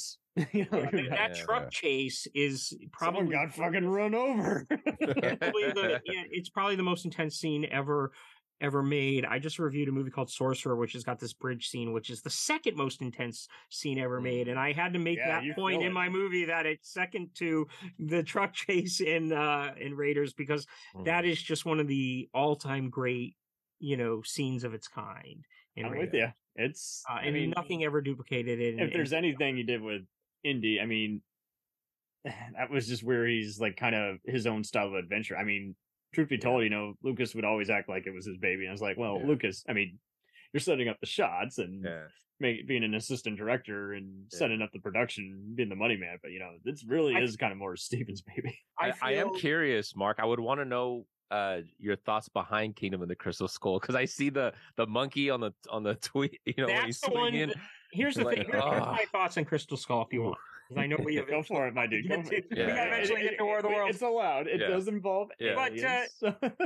See, the thing is, is with uh, Crystal Skull, with the exception of the monkey scene and the bugs, because really, Mhm. should, and you know when they're driving along that cliff, and it's so obviously digital, Yeah. um, and uh, the, and and I gotta assume that you know Lucas was behind all that because Spielberg. oh yeah, that's him doing his notes and saying, the "What do you want to do, George?" CGI really began because of Jurassic Park, but there's still a lot of practical stuff in that movie. Mhm. Yeah. Yeah. Mhm. balance it. And um but I think that, you know, with the exception of that, it it can be pretty fun at times if you just go in and for the stunts. I Yeah. believe that there's certain movies where you turn your brain off and you just have a good time. You Yeah. eat some popcorn, you just have a good time. Yeah. I And didn't Like Michael it the Bay films. theater, but yeah, it like, did like, kind like of some, have. like some of Michael Bay. some some of It my has some Michael Bay moments, but then it Yeah, has like- kind of some Independence Day moments where you're like, eh. In Transformers is the perfect example because the first half of that, Yeah. even if you turn your brain off, you can see how stupid it is. But the Yeah. second half of it, you turn your brain Yeah. off, and it's like a, a, a PG-rated uh, Verhoeven film. I always, I, I'm You glad know? you mentioned that because when I first saw Transformers and, you know, I saw Spielberg and all those other guys were, were involved with it, I was like, I- it almost did feel like Michael Bay was kind of just taking his notes. Oh, have the kids connect with the car. And he's like, oh, you mean like Gremlins and E.T.? Sure, I'll do that. I'll give you that, Steven. Now back off. And then the rest is his usual violent Bruckheimer movie. Yes. but I mean, there's enough in Crystal Skull. Like, like first of all, I was really happy that he didn't pass the torch. I mean, he takes the hat back, and um, and I thought Shia LaBeouf Yes. was okay. Um, I liked seeing the two uh, him Before and found out he uh, what's her name, Karen Allen back to uh, Harrison Ford and Karen Allen back together again. Even if that scene doesn't work at all when they first see each other, and the whole thing with the snake, and there's a lot of stuff that doesn't work. But then there's just a lot of stuff where it's like you know the It does have some good in the shots. library. just zonk your brain out. That And- fridge scene is, though, comedy gold. And I, I felt the same that. way. Actually, I actually felt the same way about the Last Crusade because I felt like he was finding his clues too easily in the Last Crusade. Like X marks the spot, and there it is. I think they just said we just want to say screw you to James Bond because we want to. I think they wanted to out Bond, and they were so distracted working with Connery because who wouldn't be? And the reason I well, and then the reason I don't like Temple of Doom is because it's not an Indiana Jones movie. You know, I yeah, wanted it's a horror movie. Don't get me wrong. and it's like the stuff on this table with the with all the food and that how gross that was. It's like, what is all that about? And then you go underneath Yeah. the ground. It's like I want to see this archaeologist kind of going and exploring a dig and stuff like that. And it wasn't like that. And it just felt I kind of felt ripped The off. first part is like a 30s gangster picture. Ah, you know, he even dressed him in the James Bond outfit, the signature Right. white suit. you I don't mind the opening scene of the movie. No, just- yeah. And then I think short round. I don't get me wrong. Kid People hate me Capshaw on is this, very he just annoying. feels- I just love him in short rounds rapport and the death traps and But oh, he Oh, feels yeah, like an add-on character to appeal to an audience as opposed to somebody who belongs in the movie. Well, no, that's half true because he was a Goonie after all. So I think, yeah, Yeah. Steven was just like, go loose, Now, man. Goonies, I love. Yeah, Goonies is amazing. I love No, Goonies. Goonies is fun. I'm just, I'm easy going. Sorry, I'm taking you off track again. Oh No, yeah, it's yeah. fine. War of the Worlds. Yeah. War of the Worlds. Yeah. Yeah. So this was one of the. So I'll let, I'll let you guys do your first impressions because everyone varies on this one. So I'm gonna let you guys Yeah. kind of bust her up. Yeah, I mean, for me, War of the Worlds, I love the the 1950 style look and everything that he brought with it, that retro look. yeah, Daniel. I just I remember when I first saw War of the Worlds, I thought it was okay, it was good. Mhm. Uh, I rewatched it again. It's not a still Mission good, Impossible. Tom Cruise Yeah, is it's running, still but it's good. not. Yeah. but it's not Mission Impossible. It's still good, but it's not. It's nowhere near. I wouldn't even say his top. In my opinion, at least, I wouldn't even put it in the top 15 of my favorite Spielberg movies. So it's Fair not a bad movie. I don't think it's a bad movie. It's I know people who the- either like it or really, really hate it. It, it really does depend on the crowd. It was, it was It- okay. So it was one of those where I, I just slowly soaked it up. It was kind of, I saw that the same, you know, year as King Yeah. Kong, and each Yeah. time I was, I appreciated them on repeat viewings. I Yeah. appreciated that. That was where I was even, I mean, had more fun even just thinking about movies after the fact. And it, Yeah. usually I only did that if it was like a mystery or just a funny movie with some insight, you know, a sat- satire. And this was one is like, okay, interesting. Uh, the the train on fire that was a cool way to show that an off screen massacre Yeah. versus just Yeah. spend more time. I think everyone gets much like Crystal Skull gets distracted by all the zap effects. Oh, Yep. why did they disappear? But the clothes are still there. You know, I, Yeah. I it made Yeah. sense to me, but others were like, what the fuck? Yeah. This movie I- sucks. yeah. It, it- was the ending. I think it was the ending that bothered me a little more. Where I, I see a lot of people who hate there. the ending. Yeah, Yeah. why is that, house still standing? Yeah. the mom should so- technically be dead. We're never hear about until that. the end. all it. It just seemed too convenient. That's where I'm like, okay, that's Spielberg, more of the modern Spielberg that we've kind of had complaints about. It just seemed too perfect. Everything was too perfect. How does she escape? How did the sun just pop out of nowhere and he's perfectly I just fine? mainly remember all the military stuff. Uh, the best part is Yeah. when they're in the basement. You got Psycho Tim Robbins. You're Yeah, like, see, yeah, the Tim only thing Robbins, yeah. worse than the alien are the humans themselves, who again, you know, Yes. are going to be the douchebags who throw Yes. everyone under the sidewalk. You, you, s- I, I think almost want to see more of that. I want to see more. wasn't there the someone human. who jumps on like one of the boats and is like that gets blown up and they're like me me Yeah. me me first so it just shows you Yeah. all the spoiled guys are eating each other you know just Yeah, and the trampling cars each they're other, shooting each and other, they're the first to each other in the die. car. So, hey, course. there you go that works Yeah. for me uh, but i can't believe that that whole rotation scene with the car that took six cameras to digitally mesh it together Yeah. That's one of my favorite scenes of the whole movie right there. six cameras you're welcome I'll- Mhm. Yeah, well, it's Yeah. it's interesting. So before I tell you what I thought of the movie, I yeah the second time I up, saw it, um, it was at a special screening, and Dennis Muren was there to talk about the special effects and everything. And they actually had very he's the big head of ilm for those who don't know Um, yeah, he's the big special effects guy and uh, one of the Oversaw best in the Jurassic Park. Business. And he was there to talk about it, and he talked about how they literally didn't have as much time as they needed to do the special effects, and because I think they did the movie in like a year or something like that. And you yeah he was doing munich he's producing two other shows Mhm. for hbo Yeah. and You gotta uh, remember at a certain time, it took two, three. It used to take two, three years to make a movie because not everything was done inside the computer. and Steven's Mhm. doing like two movies a year. He's like, can't Yeah. wait. and so um and so they had so little time to make this uh, movie that he actually uh what he said was he found it uh it worked for the better because you can get caught on designing the aliens and the alien spaceships and going back to the drawing board uh, over and over again and this forced them to just settle on one of the earlier kind Right. of things. Because they're just like So- the original, any other iteration of War of the Worlds. Yeah. It's like it's Right. it's giant walkers that zap people. And Yep. So, so that was kind of cool. So I thought I'd bring that up. But I love War of the Worlds. I think it's a fantastic movie, and I actually understand why everybody has a problem with the ending because for, the only problem I have with the ending is the fact that the sun just kind of shows up, Yeah. and when they get together, they kind of it's like they worked out their problems, and it's kind of like, well, how'd you work out your problems? You guys Yeah. weren't really speaking when he took Right. off. Yeah. And he literally ran away from you. Yeah, and some of the best uh, You bastard. No. Some of the best scenes in the movie were the conflicts that they had. So I didn't like it's a very realistic argument. That is definitely something I hear in every review. The most realistic, you know, single Yeah. parent, Right. divorced parent. And even their hats, like even them wearing a Boston Red Sox hat and a Yankees Yeah. hat, tells we you know immediately. everything about how different That's they are. it. Yeah. Just f- based off Thank of you. visual. Yes. Just based off of visual. Yeah. So, and then I've ne- this was the same thing with the original War of the Worlds um, and the book. It's I don't like the idea of the the aliens dying because of the virus because nobody defeats the aliens, and so it's Yeah. very anticlimactic, and that happens here. Although I like when they come into Boston and how Spielberg handles it all. So the ending doesn't ruin it for me. But that movie, from the minute those aliens make their first appearance hmm to that point where they reach Boston is so much fun in every way, shape, or form. Not only does it have its action scenes where it looks like just It gives life to the city. Yeah. it's it's got that amazing scene uh, with the where they take the, the the the the mob and the car getting taken away from them and the guy getting shot off.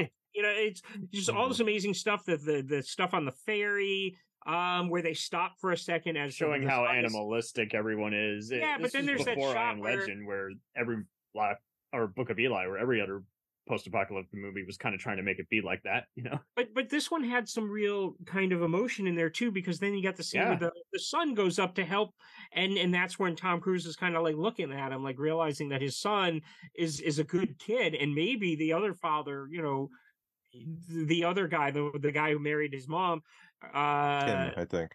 the ex-wife, I guess, um, was Yeah. probably uh, you know responsible for that.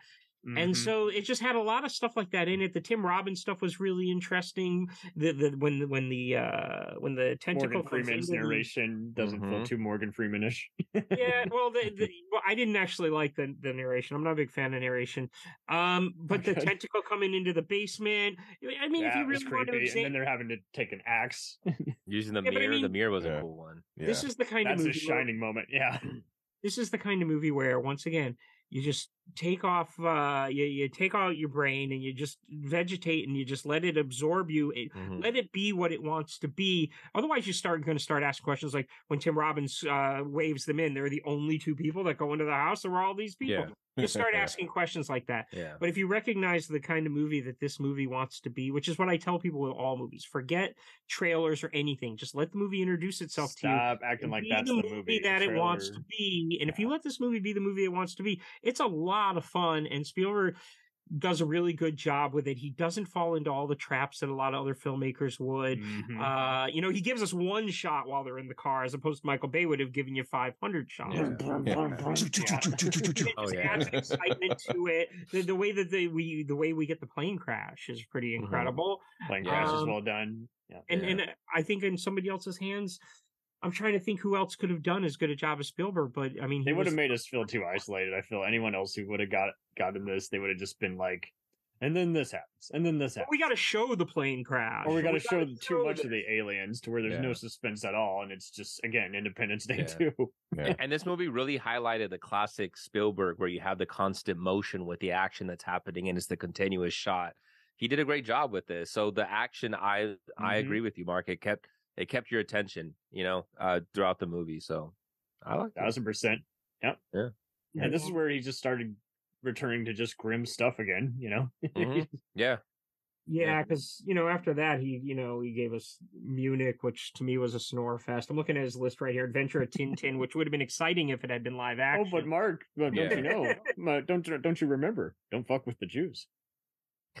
That immortal line by Daniel Craig in the No. I, I I I don't know. A lot of people really like Munich, but I was I was so bored by it for some I, reason. That's basically his return to doing a spy movie. He never got to do. Yeah, I don't know. I, I think I, I, in a lot of ways, I like his uh, more sci-fi, it's the stuff that has the more blockbuster feel. I have, I have a more enjoyment with. I mean, yeah, you, you, you recognize the greatness and the importance of something like Schindler's List and Oh, yeah. Private Ryan. Mhm. But in Empire of the Sun. reality, Yeah. when you're done watching Schindler's List, you don't feel like going in and watching. The, the Oh, yeah. rewatchability of those is Yeah. what gets kind of yeah. I can do Private Ryan, get but it. yeah, Schindler, Schindler, you should Yeah. watch that just once, maybe at an anniversary screening, but that's it.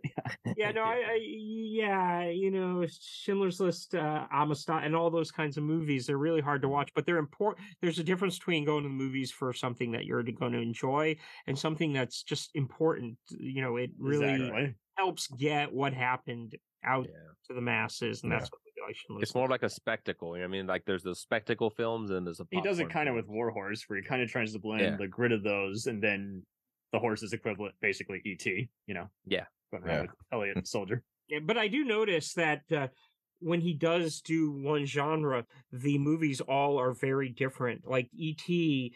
or E.T. is very much a family film. Close Mhm. Encounters is more for adults, maybe, you know, from 13, 12 or 13 on up, because it's Right. more serious.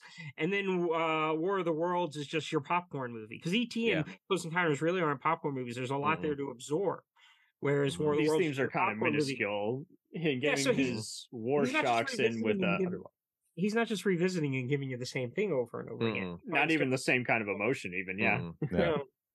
Yeah. Uh, Jor- Jorge, I didn't mean to interrupt you. Uh, any closing thoughts uh, you have on this one? Why it varies by crowd? I don't. Uh, so I, I've I've owned this film since it came out because I'm Oh. a Tom Cruise fan and a Spielberg fan. So it's Help me, just Tom it's, Cruise. yeah. Don't even think about it. I'm gonna buy this. It's gonna go in my collection. But uh, as rewatching again this morning, before coming on to here, nice. I love Yeah. you guys' research. You guys are oh, excellent. you- you're telling me I got to watch movies before going to a podcast? Okay, And Spielberg. Too much Spielberg work. movies. Yes. oh no. Yeah. Yeah, if you remember when when when initially to get me on this show, you had asked me to do the war movies with you, and I said, "Yeah, but you're gonna have to give me a month because those are all like three and a half hours long. You don't wanna rewatch them all." Yeah.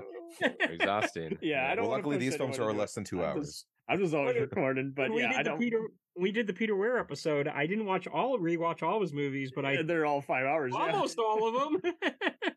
They're great movies, but yeah, no, choose, choose wisely. It's like, uh, and uh, just a, and after we recorded that, you'll be happy to know I bought the special edition DVD box set of Master and Commander when we got done. oh, cool! That yeah, Because well, the Blu-ray didn't import those over. I'm like, I need those special features.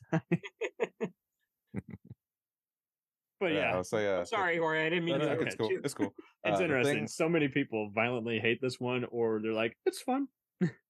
I don't hate this. I don't hate this movie honestly because uh, for me, like we're we're talking about how great Spielberg is, and I think this is one of those movies that showcases how masterful he is at his craft. A lot of things that I'll complain about with movies nowadays is the show don't tell kind of thing. Yeah. Within the first ten minutes, I want to say we see who Tom Cruise is as a dad, as a man. It's like he's reckless. He's you know he's he works at his job and he he barely cares about that. He get he gets home late. You see his his ex wife, and we're seeing the relationship he has Yeah, with her Eowyn and the of the kids.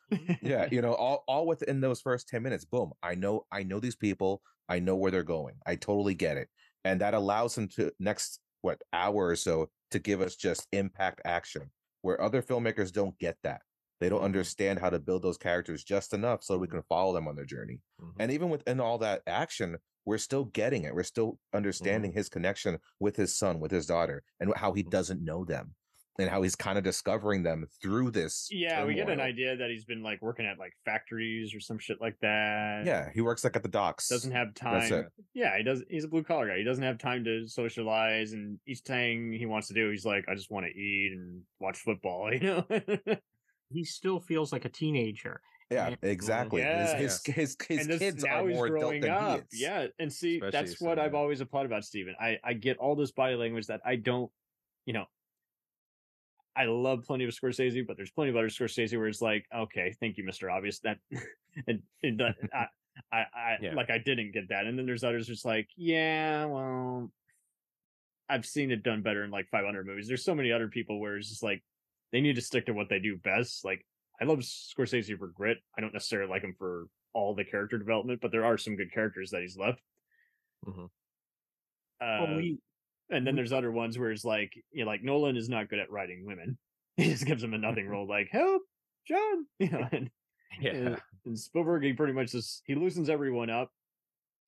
And Right. Well, Jorge earlier mentioned uh performance, and we get great performances here. Um, Mhm. Dakota Yeah. Fanning, how old is she? And once again, this she's made me become a fan because Ste- she steals the show. everything she had been in. She's prior to good little this, it was either like rated R, like Man on Fire and uh Mhm. Trapped, and then she was doing a few other kids movies and Mhm. you know guest spots. And yeah, this to me, I was like, okay, now you're a Spielberg kid. And same thing with Justin Mhm. Chatwin on Mark's earlier point, how you know he had he kind of was hot for a minute, but like he, for that one second, he was a Spielberg kid. He gives a great performance, and then you know he Mhm. before he made a comeback on TV shows like. uh Shameless. like, yeah, Shameless and Mhm. Another Life for Netflix. He was doing stuff like Dragon Ball Evolution, and he's like, man, you know, Yeah. uh, but he's a Spielberg kid, you know, we shouldn't be so hard on him. And so it is wild how, like you say, they all flirted with the Spielberg house. It's where you go if you don't go to the Disney house. And Cruise is really good here too. I mean, He doesn't play Tom Cruise. He no, I'm. I'm a big Tom Cruise fan. I that's why I brought him up. I like him. I just don't like him as a person. I guess to, well, I don't know him as a person. I only know what I read, and I tend Yeah. to not believe a lot of what I I, just read. didn't like how he converts science. Um, but this is where that movie kind of. I think it did decent box office, but I knew so many. He's like, this was when he jumped on Oprah's couch, and so many people were like, I don't really want to see his movies anymore. You know? Yeah, it's but the thing is, is um, he's really good here. Uh, Cruise does not get the recognition he really deserves as an actor. 100%. Totally agree. Oh yeah, he's done some he's amazing- amazing in Tropic Thunder. Uh, well, Tropic Thunder is probably his best performance, but uh, but if you look at if you go back in his career and you look at Rain Man and you look at Mhm. Color of Money, Yeah, um, Mhm. you look at All the Right Moves, which is one of if you were to ask me uh, my favorite Tom Cruise movies, that would be in my top five above some of the other ones. It is so under Yeah, him him and Craig T. Nelson, their their work together is Mhm. really good in that. I'll do you They're one better. fantastic. Minority Uh, Report. They're they're absolutely fantastic. I love Minority Report. Uh, he's great Minority Report. He's He's a good man. I don't know if he holds his own, but he's pretty good in that, along with Jimmy. it's kind of hard because of the, the his surrounding cast. you know what I mean? I just But- saw a Howard Stern interview with Rob Reiner and how he said Yeah. because Nicholson acted like he does on screen in every line reading, every that was where everyone was like, "Oh, we got to get our shit together. We can't just be, you know, beautiful faces. We got to actually be military lawyers, you know, in the room Yeah. with Jack." Man the first time i saw the movie i didn't like it but i've revisited it and and i, I got appreciation for that movie Mhm. um i think the only one that he gives a bad performance that i could think of now i haven't seen endless love but uh losing it he's not so good in Uh, he's uh, just Ah. beginning. He doesn't Yeah, really do much in the outsiders. he did decent in, go, in uh, Jerry Maguire. He did good. Yeah, in there you Jerry go. Maguire. Yeah, yeah. Again, absolutely. I think he's a good actor. It's just I don't Yeah. like the sketchy Scientology behind the scenes shit. yeah i mean and you do have to kind of question that but i mean you, you know i've heard I'm in hollywood i know people who've worked with him and uh so I've Uh, heard what's the I've heard one sto- set of stories, and then I've heard another set of stories. You know, I mean, yeah, no, he's professional on set. it, it's hard to It's really just- know what's what. Yeah, no, eh, I, I I've heard he's always professional on set. It's just one of those just uh, off camera. He likes to Yeah, the and Scientology convert you and make you be one of his brides. But uh, uh, American Made was the one where he's like the real life CIA guy who like extorted a bunch of drug dealers or some shit like that. Yeah, Yeah. I think that was it. That was like Yeah, the I- most Eyes anti Wide Tom Shut. Cruise. Well, I like yeah, Eyes Wide Shut, man.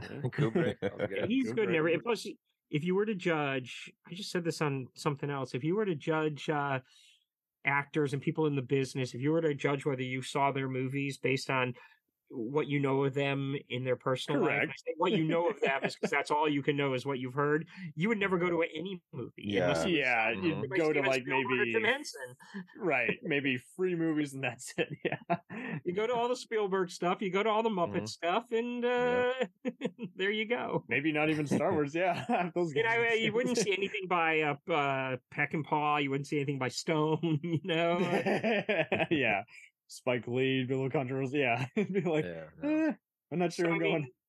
I try to, you know, Tarantino would be an instant no. yeah. actually Tarantino. I, Right. I don't know much about him, but when I hear him, I know he talk, bit Fergie on the seems set of very down to Grindhouse. uh, all I'll say is if I'm a director, I'm not going to encourage my actors to choke each other out. Just saying. Yeah, I know. but then at I- the I same didn't time, hear that. I, I don't think. I've heard that. Story. that was on Inglorious Bastard. Diane Kruger was like getting choked Yeah. out by whoever's playing the Nazi in that scene, Yeah. and she actually passed out. It was out. his like, hands. It was his hands. Oh, it was his. up- Oh, yeah, because hate he tried using. Christoph Waltz, and Christoph Waltz wasn't doing it hard enough, so he ended up doing it himself. So his hands Jesus. are the ones in the movie. If it wasn't the Weinsteins, anyone else would have been shut down by SAG. There you go. Can't, you can't do it in this year's climate. Yeah. Yeah. Thanks, Harvey? Question mark. Yeah. Uh, but yeah, no, I still say that as a Tarantino fan of his other stuff. But yeah, I mean, this is interesting too. How, again, uh, but uh, out of all the set of Spielberg's trilogies, quadrilogies that we were greenlighting, it seemed kind of interesting how we were just like, uh, this this got the most likes. Or about three, uh, three others wanted to do this recording that couldn't make it tonight. And I was like, yeah, this is like it's the most uncanny of his themed, uh, similar movies. Yeah. At least two of these movies, if you were to ask people their top five, E.T. and Close Encounters would almost definitely be on there. Oh, or the worlds will make it onto some people's, but you know, you you get like Schindler's List, Jaws, uh, E.T., Close Encounters. I'll break the mold. Munich's in my top five. Munich's in my top five. You know, I'm with. I like Munich. I, thought Munich I was put really Jurassic good. Park in his top five. That's one of my favorites. Jurassic Park, I think I works because it's also like, even though it's a straight face, it's like his take Oh, on yeah. Jaws with meets aliens. Uh, Jurassic and s- Park. Jurassic Park's a great movie. I have a problem with the Tyrannosaurus Rex at the end, but up until then, it's such a great movie because Mhm. nobody to this day has done better with CGI than Jurassic Park. Oh because yeah, 1,000%. He was that just starting out. or this or the end of it. Yeah, He Mhm. mixed practicals with uh, with CGI so perfectly hmm that to this day, I when somebody tells me the effects don't hold up, I just don't listen to them anymore. No. no. they still All hold these credit. films, they all hold up. Like just Yeah. watching these three films, absolutely. Nothing Mhm. lost a beat. Honestly, Mm-mm. even with War of the Worlds, like it's most Yeah. of it's CG, and it's still Yeah. done really well. done The very fact that it's well. 2005 is kind of hard to believe. I, I, Mhm. I lost I, I lost respect for so many pals who were just like, "Oh, Jurassic World looks more convincing." I'm like, "We're gonna strong disagree on that." No, and no, then, and then they fall, and then they will watch Jurassic Park, but they only like it for the humor that the scientists have by B.D. Wong and Sam Jackson. And I'm like, Man. there's so much more. There's so many other dry lines. I like how They're- Sam Neill, you know, he was just fresh off Dead Calm and some period Mhm. pieces, and he's practically Indiana Jones here. But you Yes. love him Yeah. in his own right as Dr. Grant, and Yes. and you then- want to it's a good party movie in addition to being an explosive sci-fi exactly. horror adventure movie. You're like, whoa. Mhm. Well, But- you want to know how but- you watch Jurassic World and you'll like it 10 times better? Um, I like Dominion. I think that one, or not Dominion, though, was the second one. What was the second one? Fallen Kingdom? Fallen Kingdom. Fallen Um, I like that one a lot, but that one had a really good director behind it. Um, and I don't yeah. mind Jurassic World or Dominion. I want to see the director's cut of Dominion because I hear it is di- uh, uh, much There's better. a director's cut of Dominion. Yeah, they put it on Peacock. It's actually, you know, they calling it the extended cut. But I've been told Mm. by people who've seen it that actually it fills in a lot of the gaps. Um, but the first one, I didn't. I thought when I saw it the first time, I'm like, okay, this is okay. It was it was worth watching. But then I went and saw it a second time. I don't remember why, and I realized the characters are incredibly flat in Jurassic World. That's like why you really grow to hate them. So go into Jurassic World next time you watch it, rooting for the dinosaurs. I can't because I don't If you believe go that in rooting for there. the dinosaurs, you have a good time as they're picking off these really horrible If I just can't relate to anybody, I'll say, I in all don't- fairness, I watch every Jurassic movie that way. I am always rooting for the Oh, dinosaurs. interesting. So you, you watch it from a guy. There's I a mean, don't get me savage. wrong. yeah, I, I, I, know want the T Rex to catch them. Oh, I, I mean- wanted to win. Yeah. I, I know Yeah. Steven you get you get the Godzilla sense when he does Lost World, you know, I, and I know he doesn't think too fondly of that one, but Mhm. uh, I I can do the first two sequels, even though I think that they they take up so much time with arguing and I I can do the first two sequels as well. I don't like the big acrobatic scene in the in the uh second one. And oh when yeah, get- where Yeah. Goldblum's adopted daughter knows kung fu. yeah, and then I also don't really necessarily. I know kung fu. I don't necessarily like it when they get to the mainland either, but uh, but there's some Mhm. smart stuff in it that that actually kind of works. Yeah. I even kind of like the third one. I like Joe Johnston as a director. I just wish it didn't Yeah. end so fast. This is how fast that ended. I got invited to a special screening, so and I Don go. Davis did a and hell of a job recapturing Williams' score. It's freaky, but like you say, it just I- I think he they made the sequels like way too quickly. Like that. The Those are talking what- Velociraptor. Ugh, The third one, it just- Velociraptor. Wait, which one was that? That was part That was three. That was three. Jurassic Park three. He, Oh, it's a where dream where he's on calling a us plane. Oh, Sarah oh, Allen. yeah, I'm yeah, like, yeah. oh my the- god. It's but like, like Twilight literally, it, Oh, it ends before the the ending is like it's over. All it's just all of a sudden it's over. and it's Yeah. a shame too because when it opens, you just like you see the parachute and no one's there. He's like, see, that's how you open up a movie, and you're just like, what? which is a shame because I wonder how much you know, like because Joe Johnston um is a really great director. You Oh, yeah. and Fresh so the uh, it kind of makes you wonder Mhm. was somebody else pulling the strings because I feel like he would have made a better movie than that. Oh, that's kind of what I felt with World because I saw people Mhm. saying I don't like Chris Pratt or Bryce Dallas Howard. I'm like, I've seen him be good in other stuff. It's Yeah, these they're good in characters, other there's stuff. nothing to them. And Yeah. wasn't that dumb when Joss Whedon got on like social media and was like complaining about it, and then we find out years later he's been interrogating females on his movie sets. is like, dude, you're such an attention whore. I feel like if you're gonna get to direct a Jurassic Park movie, a Star Wars movie, a Star Trek movie, or anything like that, you Yes, should have earned it rather than having that one independent movie that you did that did really Mhm. well. And so let's give it to give it to this guy. well, so that's we- what uh, the issue I had is the dude had come from an indie movies. He'd done all Mhm. these comedies, Mhm. and then, you know, he has the guys who did the serious new Planet of the Apes movies, and then he like just would rewrite them on the day of. He's like, I want to make this more campy because who takes a movie about dinosaurs seriously? I'm like, well, then that's I- not the right guy for the job. Yeah. I think that's Mhm. why. Um, I think that's why the second one, why I like uh, Fallen Kingdom, whatever the second one was, because that director had come from uh, a movie called The Orphanage, and then he had done The Impossible about the tsunami. Amazing movie. From there, right? he made the he made just this incredible movie. He just called worked on the Monster. Rings of Power. Yeah. Well, he had well, but before uh, the Jurassic Park, he had done what's it called, uh, Monster Call. A Monster Calls. Yeah. Yeah, so he had, he had really earned A dark you fairy know, tale his, movie. he Yeah. really earned his spot with Mhm. these three great movies. So now they give him a, a Jurassic World movie, and yeah, there were some kind of things in it, like you know the building of the bigger dinosaur and all that, but it had style and it was really well done. way better than those other two. Because like I saw the last one on a plane, like the sixth one, and I was just like, so they're just reusing shots had from Temple yeah. of Doom. I had so many issues with that the last one. Uh, this is yeah. I'm giving this. a the last one to me was No okay. I want to, like I said, I want to see the extended edition because everybody I know has seen the extended Yeah. edition says it's better. You're But too forgiving, my what dude. was in theaters was a little. hmm. I don't think this is a Heaven's Gate scenario or. Johnny Mnemonic where there was a different cut released. in theaters. I'm just so sad because they had the original cast, and I'm like, I just had higher. That hope, was my even though first the sign. expectation. Because if but I there's had nothing lower about the expectations. plot, then and there's just the actors returning, then that's that's the warning sign each That's time when the red flag, and I knew reboots. it.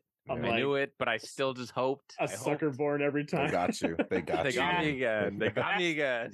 They, they need to do Gremlins versus Jurassic Park. Mm. Um, when they bring That- in the original cast, that's when you should worry because that means they don't have anything, so they're trying to appeal. Yes, Laura the member berries. just did the second Oscar-nominated movie that no one unfortunately, saw. Goldblum wants to do something stupid that he can read off a teleprompter, and Neill, I mean, he's Yeah, but- working, but you don't remember. Sam Neill, when he's good, he's good, and when Laura Dern, Yeah. she's good. So when you find out actors like that are coming back, you're kind of like, Mhm. oh, maybe there's something. Surely they saw something. No, easy Yeah, money. they saw yeah. a feature. They saw cha-ching. They saw- Yeah. Ching. Five mansions later. Yeah. I like Sam Bring the Neill. Tyrannosaurus Rex back, you know, he just sees the money Mhm, or some more food. Um, mhm. uh, so now we know Godzilla versus Jurassic Park. Make it happen. yeah, well, Don't do that. I'm just kidding. Bad idea is just throwing them out there before someone You put it out there, and the studios are going to see money. Yeah. They're going to say Godzilla makes money, Yeah. and I mean, uh, that's what was kind of the funny thing. He 'cause fought Gareth King Kong Edwards- already. right? Because Yeah, Gareth they- Edwards, aren't you look at his first sequel to Jurassic. that? Say again. I think they're making a sequel to that, aren't they? They are. I think yeah, they are. They are. They're working But- on it right now. Isn't it wild how Yeah. Gareth Edwards was kind of channeling Jurassic Park when he did his Godzilla? He's like, yeah. So who's the Jeff Goldblum here? Okay, that guy is the Sam Neill Mhm. here. You know, Unfortunately, everybody when, just can't help themselves.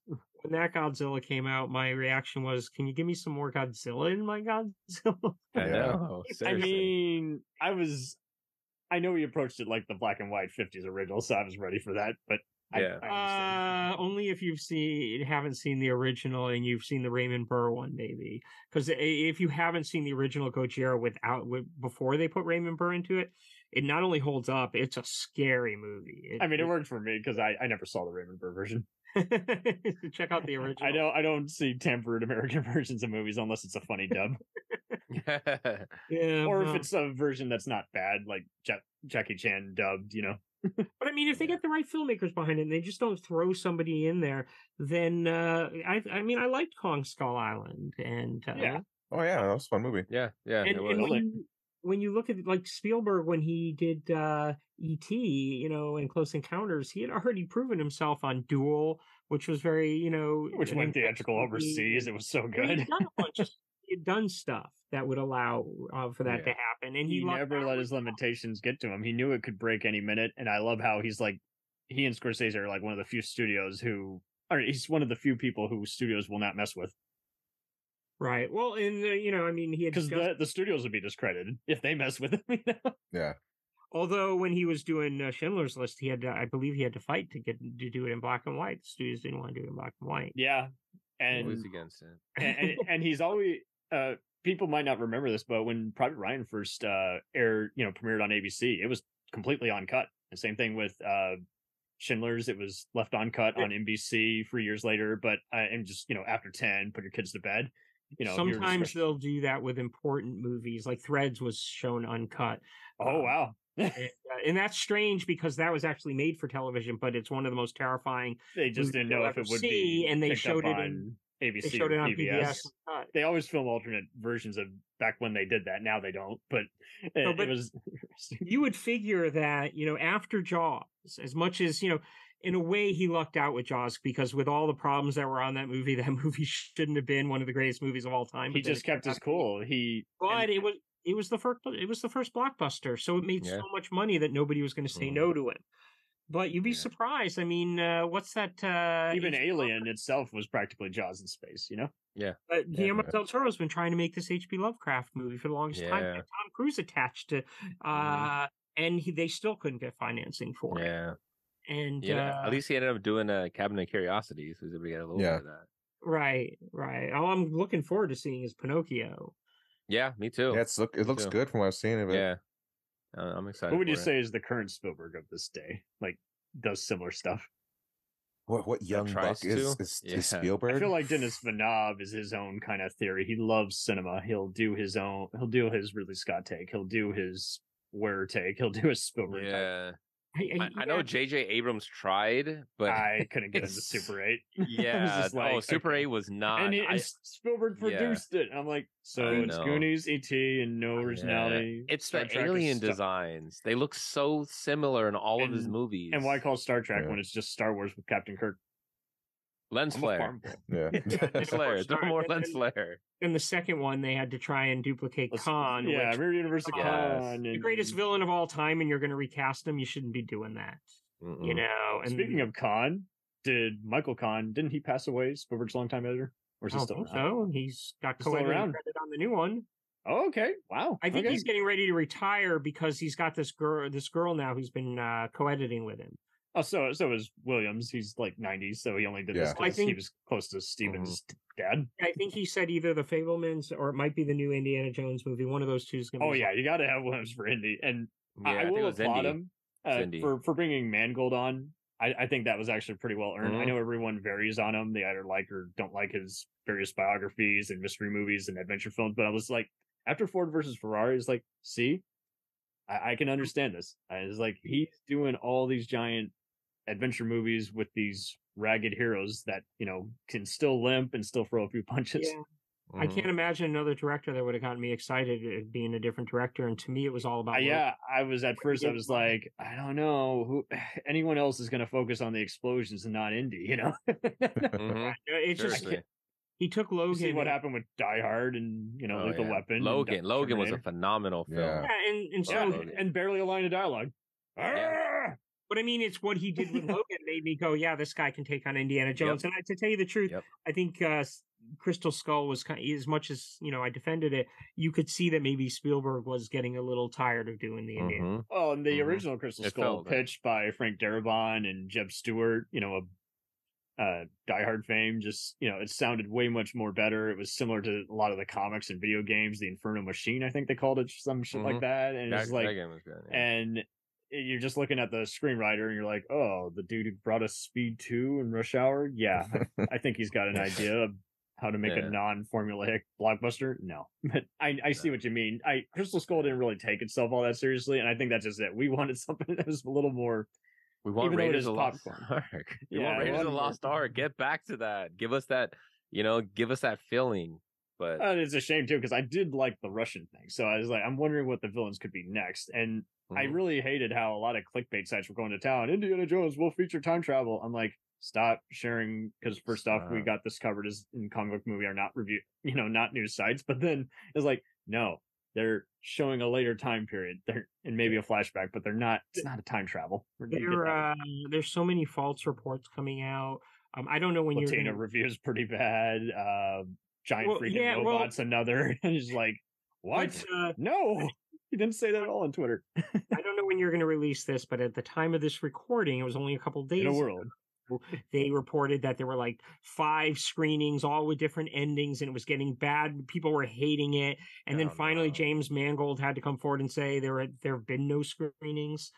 Um, so to kind of really Uh. kind of debunk it, because there's people out there they just they're just reporting whatever. To have Because that's their You deal. They want a clickbait and they want to Clickbait. sit, Yeah. and then the someone person has to finally go to town and say, okay, that's the fifth time that false report's been recirculated. So now we got to address it and say, stop. You know, I have a hard time believing that this is going to be a bad movie because M- Mangold, from the start, um, he makes he just makes great movies. yeah, You know, um, he makes period his- pieces. He makes a lot of Yeah. I- identity is a great, Yeah. you know, freaky Oh, yeah. mystery. yeah. his That's what gives me Heavy- hope. That's what gives me hope on this movie Walk when I the heard Line, he was yeah. attached. Yeah, Yeah. Yeah, even you're if right. he has an overrated actor, he gets an unusual performance out of him. So again, like Steven, he is immune to anything that might Mhm. not be working. I heard about so many reshoots on Logan, and hey, you know, it worked out. Phenomenal. Yeah, you would have known Yeah. it.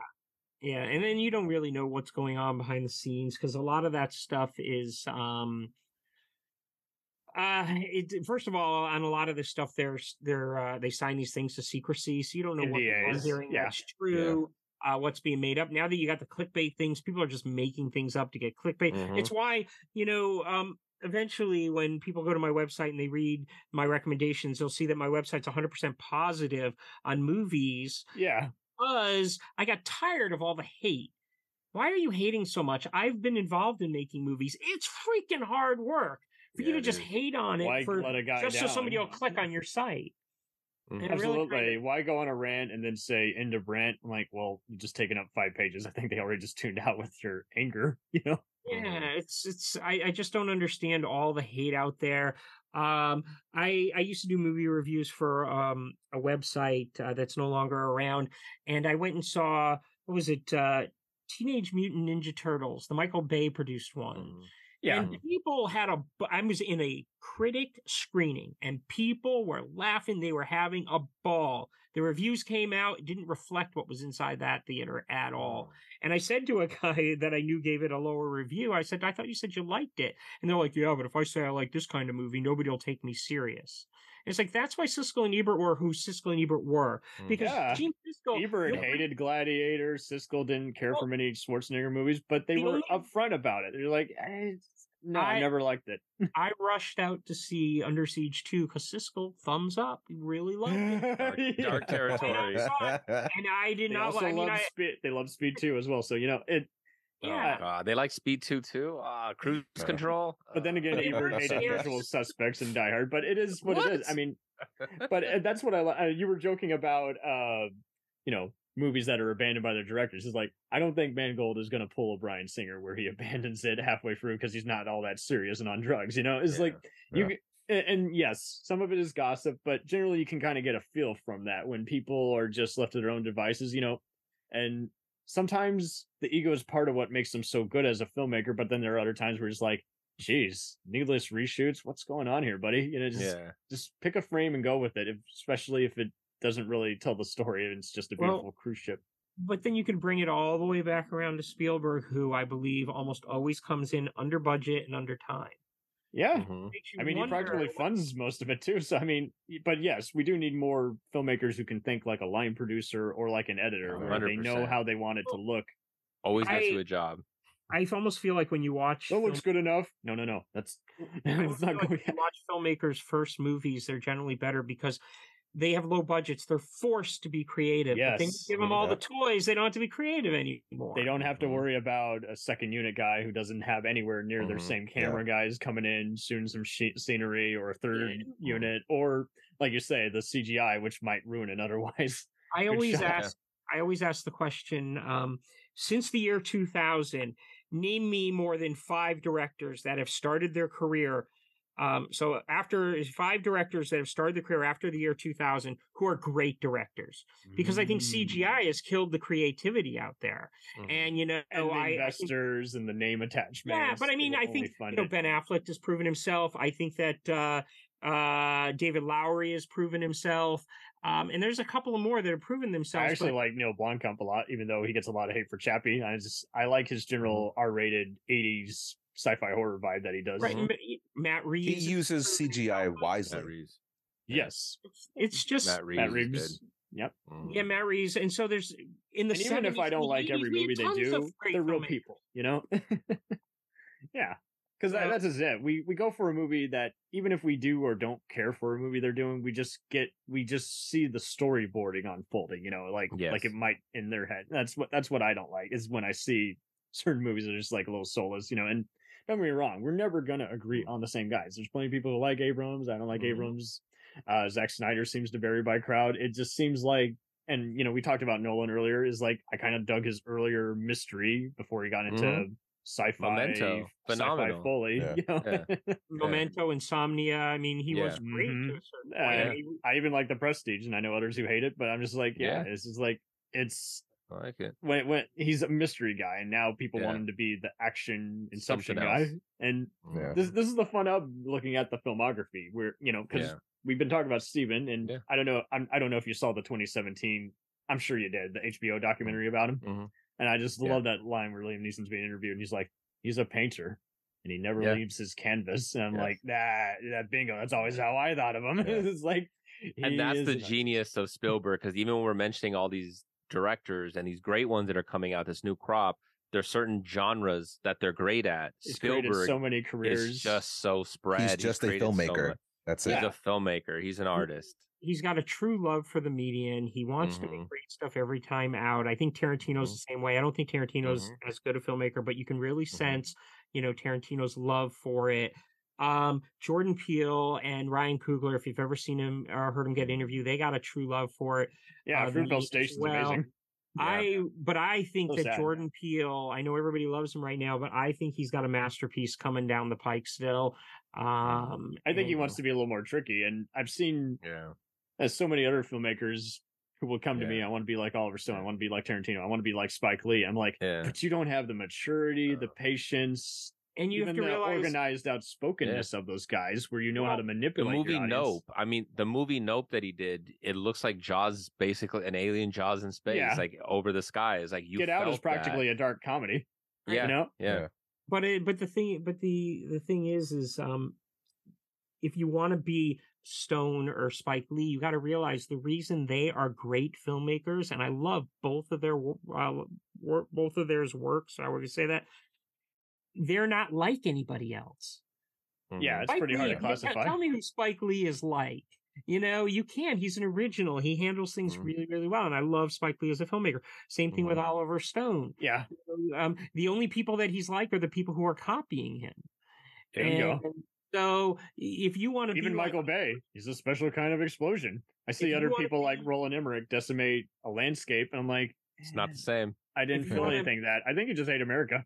I think if you want to be like Oliver Stone or you want to be like Spike Lee, then you got to be unlike them and be yourself. And if you look at the Yes. 70s, Yeah.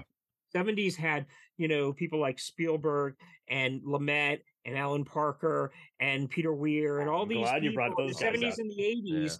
And when you look at them, you're not going to say Spielberg is like Sidney Lumet, although he No. loved Sidney Lumet as a filmmaker.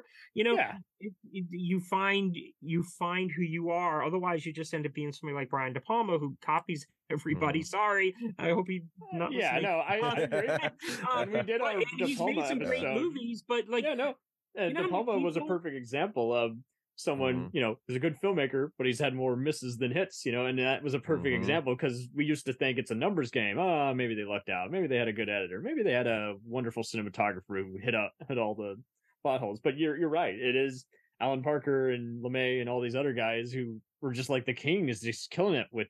I I, Mhm. I, I miss the days of David Lean, you know, or even Antoine Fuqua and some of these other Yeah. guys, uh, Martin Campbell, are well, as close Fuqua's as still around, and he's yeah, yeah, they're they're as close as we get to Walter Hill type, you know, gritty character. Yeah, but Walter pieces. Hill was another one that he was. He He's was still great around too. He just came out with a new western, but I it seems like they only now can just do like an art house theater for hardcore fan bases who've always loved them all these years and or they're kind- streaming. It goes straight to streaming, yeah. yeah, which really kind of sucks because like like I said earlier with uh with Close Encounters, that has to be seen on the big screen. Well, I feel like, you know, a lot of movies need to be seen on the big screen. I Mhm. can't what what's the movie called? Everything Everywhere All at Once? E- everything. yeah, everywhere. Groundhog I Oh my God. seeing, I couldn't imagine seeing that for the first time on my TV. Mm, no, but but even current projects, just to write off that, some of them feel like they're filmed now for streaming. You know what I mean? I- If Mhm. some yeah, of them feel small, on Netflix Yeah. is just yeah, it does. cheaply and it shot in feels like it's- Atlanta, New Orleans. Yeah, and even a and- movie that I otherwise like, like the old guard, I'll be like, "Eh, you can Yeah. fix a few transition Yeah. shots there. What, and that's that sad. It, it's sad that that's where a, a lot of new crop of movies are becoming Yeah. now because it, the world feels so small and everything's so open it up. digital. So now it gets to where it's like you don't lose, but you might lose. But then at the same Yep. time, you got to go to a good theater, or you got to go where no one's Mhm. going to bring their crying baby because they're cheap and won't hire a sitter. And Yeah. that, that's what got me the most. So I, I did go to even a few drive-ins during COVID. I was like, hey, see, we're not standing next to each other and we're enjoying it the old school Yeah. way. you know? Right. But I mean there's even smaller movies out there. Like I went and saw this movie called The Banshees of Inisherin or something like that. And it's Mm. by uh think Martin I know Oh, which with uh, Colin Farrell, right? Yeah, the one with Yeah, Colin Farrell, yeah. Brendan Yeah, Gleeson. Martin McDonagh. Yeah. It- it's a very small movie. It's by the guy who did uh, In Bruges, and it's a very small Yeah. movie. But visually, it's kind of like, man, this. I'm surra- I am now in, surrounded by this world because it takes place overseas, in a in a place where I I've never been, and because I'm watching it on the big screen, I'm surrounded by uh, you know I'm literally being surrounded by this this world. Um, and it's in the real world, but it's still a different place than I'm used to. And nobody's I- don't know. I I watch stuff now. Like my wife watches a lot of the CW shows and stuff like that, and I walk by and it all looks the same. It all feels the same. And uh where's It's all the Canada. Where's the original film? Yeah, and it's, it sucks because there's good Canadian stuff, and everyone just sees the bad Canadian stuff that's cheap, Yeah. and you're like, it's not all Cheap, shot like that. easy. Some Yeah, of we're can just be all like in Vancouver. That's it. How did Cronenberg get financing on that last movie? Yeah, Um, I mean, we, we, Yeah, we mentioned '84. That was a big year because it also introduced Mhm. a friend of Cronenberg's, known as Ivan Reitman's Ghostbusters. So yeah, it's like Mhm. there- there, there's some good Canadian stuff, and then there's some other ones where it's like, Have you watched they- Ghostbusters for the first time on the on your television set? I can Mm. probably do. I, I, I can see that. And now, That- that- when the Marshmallow Man appears, it's not going to be the same. He's going to Yeah. look yeah, this big as it's a different ranges. Uh, Right. I, I always hated watching it on VHS because the tracking shots were very Oh poorly done God. on videotape, and there's a lot of tracking shots. So it's like, and anytime I saw that, I could, even before I knew what it was, I could always tell that the camera angles were going at a you know speed they're not supposed to be going. You know, Mhm. Yeah. whether it's 30 frames per second versus 60. You know, Yeah. you you can tell on older movies when they. jumpy. And I would always see the oh, this has been compressed to fit your screen. I'm like, I believe it because Yeah. I haven't seen I the it. uh, the new Lord of the Rings Netflix. Is it Netflix or Amazon? Amazon. it's my Amazon. favorite Amazon. show this seen year. that yet, but I've walked by. when it's your my wife- favorite show. Oh my god. along What? with uh what what's I've been I've walked by what's when the I'm one we watching- just that, that just when came my out? wife's watching it, and it just doesn't look. It just doesn't look. it- it- The Lord of the Rings should look cinematic the way that I, when Jackson did it. uh, I I think it depends on the TVs too. I, I saw it on my 1080 with the lights turned off, and I felt like I was in the cinema. How big's your TV? Pretty big. Like I I'll got a hundred inch TV. I I watched it too uh, on my my 4K 70 inch TV, and I felt disappointed at times. No, it's all good.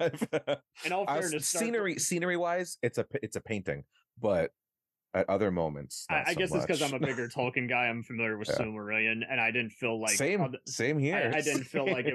I didn't feel like they were running out of material like with every other Game of Thrones sh- show, where they're just like, okay, so you skipped five chapters ahead and added all this extra softcore porn to make up for time. But I'll probably sit down and watch it one of these days because Dark Winds is a better show, though. I shouldn't comment on it without wah wah without It's all sitting good. watching Well, that that's But, just it. you I know, wait it didn't for make it to me all want to watch it. Because if you if you do every week, yes, you will get bored. Because yeah, it's it's it's drawn out. you got to compress it all together. I always do three episodes at a time because I don't like to wait, and it makes a difference. Mm-hmm. Yeah, well, Because that's I, I, I, I forget Cobra characters and subplots. I'm like, oh, that's right, the guy who betrayed this person or who's about to do this. So, I. ha- But no, Dark Winds is probably the better one. That's a Tony Hillerman adaptation. Six episodes can't go wrong. AMC. I can see why Robert Redford adapted it. And as a connection to you, yes, it's George R. R. Martin is producer as well. Okay, I'll have to put that on the list. but yes, uh, Mark is correct in that there are some where it's like, yeah, eh, it's a little cheaply shot. There are some Yeah. pickup shots on last season of Yellowstone where it just it didn't match up with the previous shot, and it was just very sloppy. Like, why do I need to see all these footage of these cowboys, you know, racing a horse around? It's really not contributing to the what's about to happen in the next scene. I haven't seen Yellowstone yet. I haven't either. I want to keep fifth hearing great things. Long story short, uh, I saw that someone was doing a season premiere party at the Fort Worth Stockyards, and I was like, and it was a pretty packed street. so I'd like Walter Hill to get onto a bring a western to streaming. Um, yeah, I know, I know he came out with a new Western movie starring Christoph Waltz and William Dafoe. He's, he's but best at seen it yet. westerns. Um, he does. He's really good at westerns.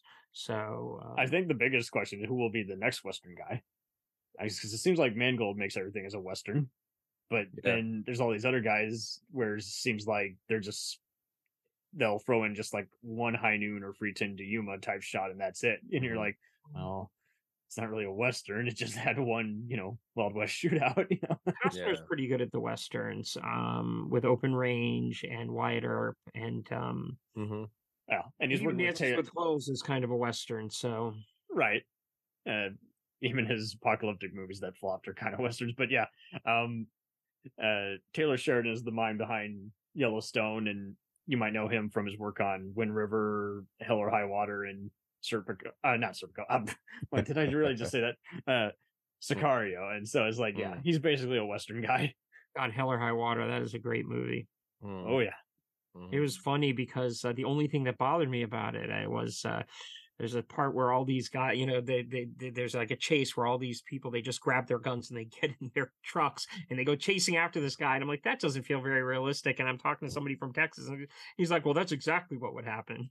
I'm like, Yeah, I- I shouldn't have a problem with it then. I saw some Yeah. guys trying to be sticklers. Oh, it was filmed in New Mexico, those bastards. I'm like, you would have never been able to tell. They chose a perfect small town that would look like, Mhm. you know, it was a great movie. It really was. And uh, Wind River is another really great movie. oh yeah, my sister even saw it twice, and she doesn't typically watch the crime movies, you know, more than once, you know. Hmm. but I, I'm with you. I, I, I would love to see Spielberg do a western, and the other guys Mm-hmm. are going to try and pass the torch to the westerns. It's like you might you might as well learn from the greats before they they leave this earth, you know. Yeah, I can't even picture who some of these people are. Like, I think that Jordan Peele is probably going to take over the horror genre. Um, I haven't been as big a fan of his as uh, most everybody else. I just see so much potential there that I know he's going to do something great. Mm-hmm. Um, but when it comes to like sci-fi, who's going to take over sci-fi? Who's going to take over the westerns? I'm just not yeah, I'm very worried about sci-fi because everyone wants to kind of copy, you know, Alien or Blade Runner with, and then Mhm. just add explosions, and you're like, but you just I think David of- Lowery can Yeah. take over the fantasy because you know Green Knight was really good, Pete's Dragon was really good. I'm looking forward to his next movie. Um, but uh, He can work on fantasy, um, but um, who's the other guy? I mean, there's sometimes where it seems like people are just imitating Terry Gilliam, but they're just copying a shot. They're not really. I'd like to see Mm-hmm. Who's the guy who directed uh, the Iron Giant. Oh, Uh, Brad Bird. Brad Bird. I'd like to see him take a Star Wars movie. Maybe. Yeah. That'd be interesting. I Um, haven't Right really back. cared for his live gotta go to action stuff, but I like his anime stuff. And doing so- Fuqua seems to kind of make everything like a Western or Sydney Lumet movie. So I mean, that's just it. It's like who who are they emulating the best? You know, because they're like the second. Age I think if of- they, I think if they let Antoine Fuqua do what he does, I think he could be the guy who makes those '70s kinds of movies. Because uh, he did that cop movie with uh, Richard Gere, um, Brooklyn's finest, Brooklyn's Finest, which was just, it was really, really fantastic. yeah, and And, and he uh, changed the ending too. Like people booed at like I think the cons theater that he had it at, and he's like, I need to make this a little more tragic, and I need to totally change the outcome of some of these characters. his director's cut of uh of King Arthur is good. Uh, Oh, really? I even liked his first movie that he did with uh, Jamie Foxx. yeah, Bait. Uh, Bait. that was where uh, Tony Gilroy got his start. So the only movie of his that I haven't liked is. uh, Yeah, I think the only movie of his that I haven't liked, and I'm not a big fan of the one he did with Ethan Hawke and Denzel Washington. Although I know I'm in the minority there. No, it's fine. I, I Training Day was a favorite growing up, but I I see people shit on movies like that and the other I- good cop ones. The reason I didn't like it was I felt like Denzel Washington he was just doing James Cagney. I didn't think he was giving us anything original. Mm. Um, and so that bothered me. but then, uh, but and then I think the only reason I didn't like his remake of Magnificent Seven, if you want the truth, is is because it wasn't as good as the other one, and I just Yeah. everything you were comparing, it's like, well, that guy's not Bronson, that guy's not, you Mhm. know, you're just com- you can't help but compare. Whereas That if there hadn't been an original, we'd have probably been like, wow, that was a great movie. Yeah. Well, but but he didn't take enough of an interesting original approach to it. in all fairness, I was neutral because I prefer the original, which is Seven Samurai, not Magnificent Seven.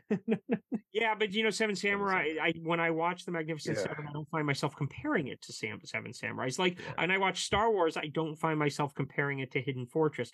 They can, they can, they can exist on their own. they can. Whereas I had a major, just I couldn't, I couldn't. uh I think it's nostalgia, I guess, because I, I when I say Magnificent Seven, I see awesome movie stars in a Seven Samurai remake. I just uh, it didn't do as much for me as other westerns, but I, I, I But a lot of a lot of those other westerns were probably Kurosawa remakes too. Mm-hmm. Fistful of Dollars and uh I know, but you remember. I remember dollars more. I don't really, when when I when I see seven, I don't remember anyone's name. I just remember, hey, Charlie Bronson and company kicking ass. But I mean, it, it also depends on how you came about it with the movies. I mean, it's it's kind of the same thing with the James Bonds. Do you like them because they're fun spectacles, or do you actually like the portrayal? You know, it, it, it's it really does depend It on, I guess, the Mm-hmm. mood.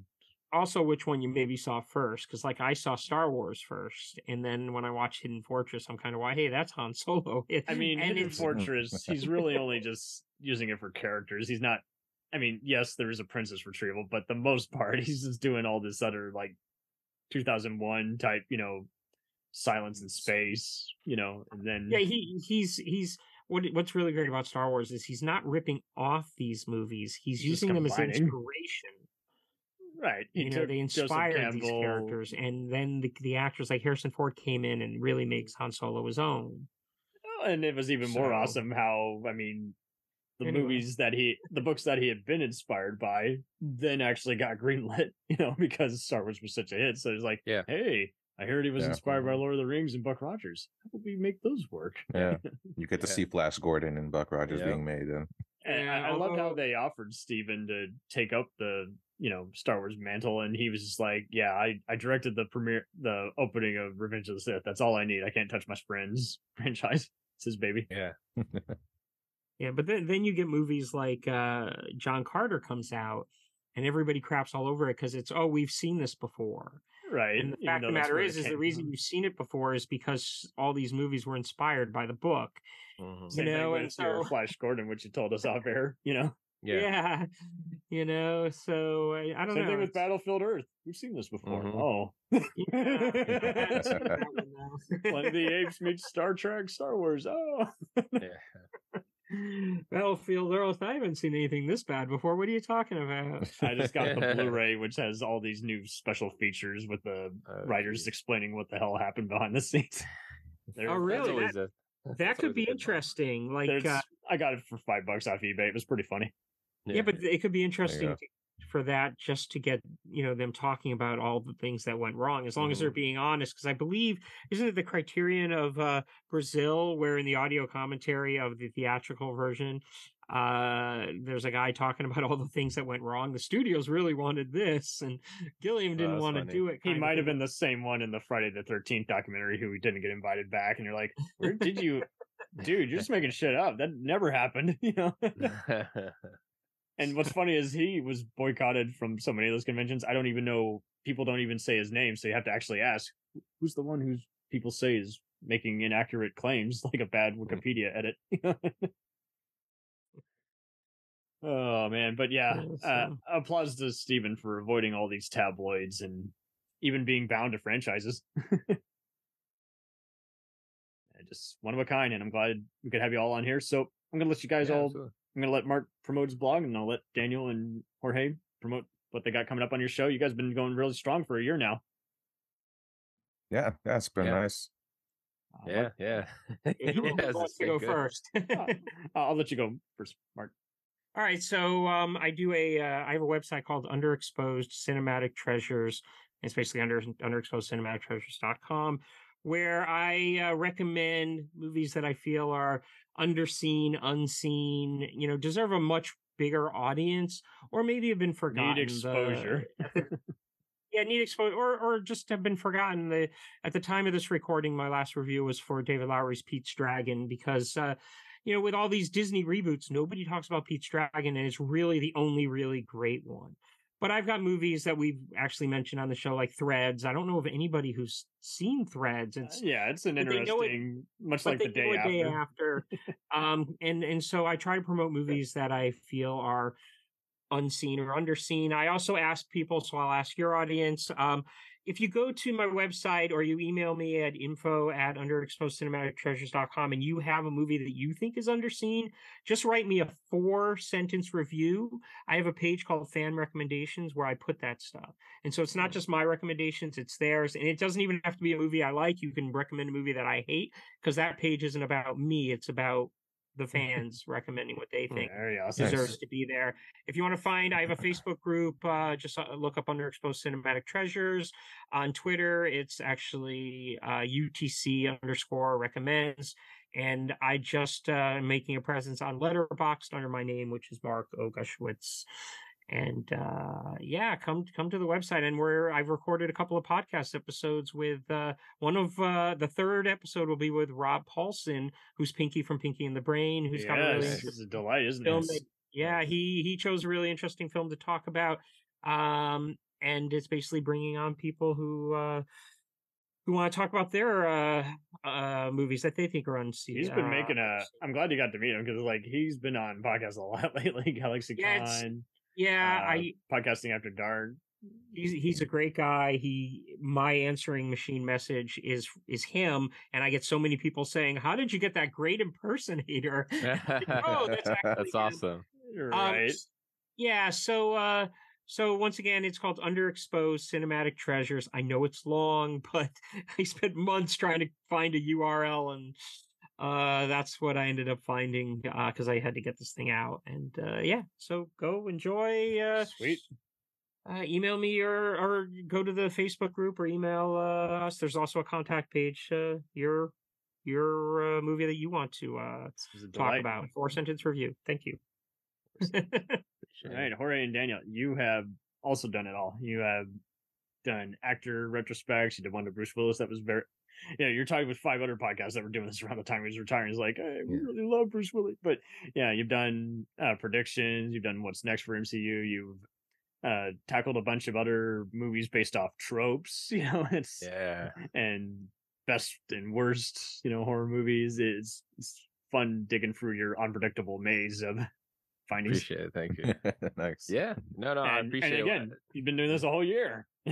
Yeah, it, it's it's kind of crazy to say that, you know, but we've been doing it for a year. You know, we've been bringing on some more people that have been kind of staples and become permanent with us. We're starting to do some more spin-off podcast shows, and we just Sweet. try to do. Yeah, th- there's a lot of film uh, podcasts out there, So we just try to make it unique by doing our own perspective on it. You know, we've all done film to some expect uh, to some expectation, different roles, different stuff we've done. So we're kind of giving our own filmmaker's point of view about some of these films, how we kind of see everything thematically.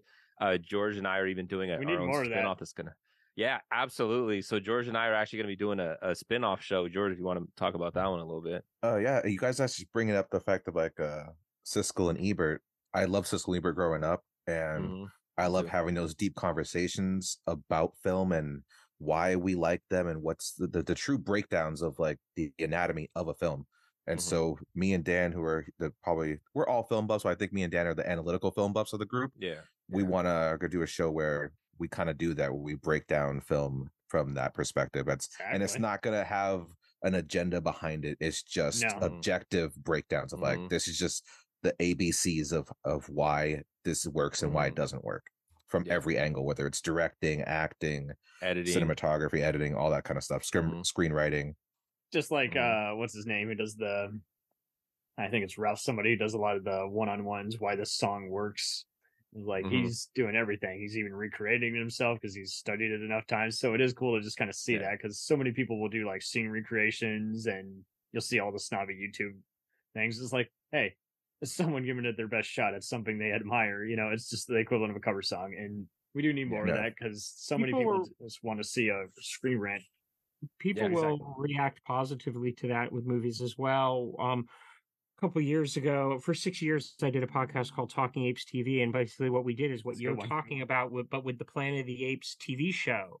And we would go through each episode, and it started where we'd go through an episode in like a half hour, and then the last episode we did took uh, like two hours and ten minutes, and we would go through. Trivia, Each, we literally went scene by scene, breaking down what you know what we saw and it thematically, what this meant, and this, Mhm. and how and it actually helped me as a filmmaker because you start to realize oh look at all the thinking that really went into this stuff and so i did that for six Yep. years we did the what the subplot means. You even broke down the recent graphic novel, and you're like, I think this unites this with that version of the whole timeline, and so therefore that's probably why that character's there, just like they were in that version of the movie. You know, yeah i don't Mhm. think people realize the thought that goes into certain things and how you know this thing that happens at the five minute point is so important to what happens at the 90 minute point you even know? anything they just think, oh, uh, you know, it writes itself. It's like the name is like, well, Yeah, regardless really of what the title is, you know, do, do, Yeah. do you guys have a name for the podcast yet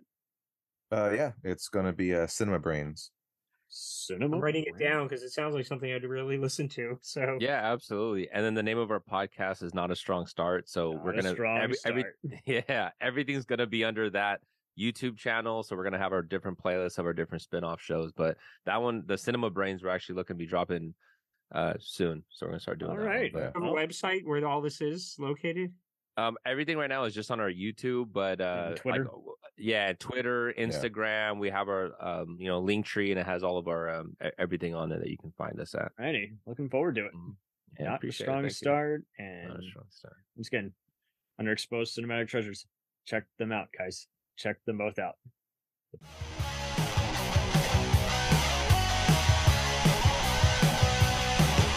Follow us on the web on Facebook, Twitter, and Instagram. The podcast is available on Podbean, Spotify, iHeartRadio, Anchor, Apple, and anywhere else podcasts are available. Feel free to review our show and leave comments on any of those sites. Thanks a million for listening.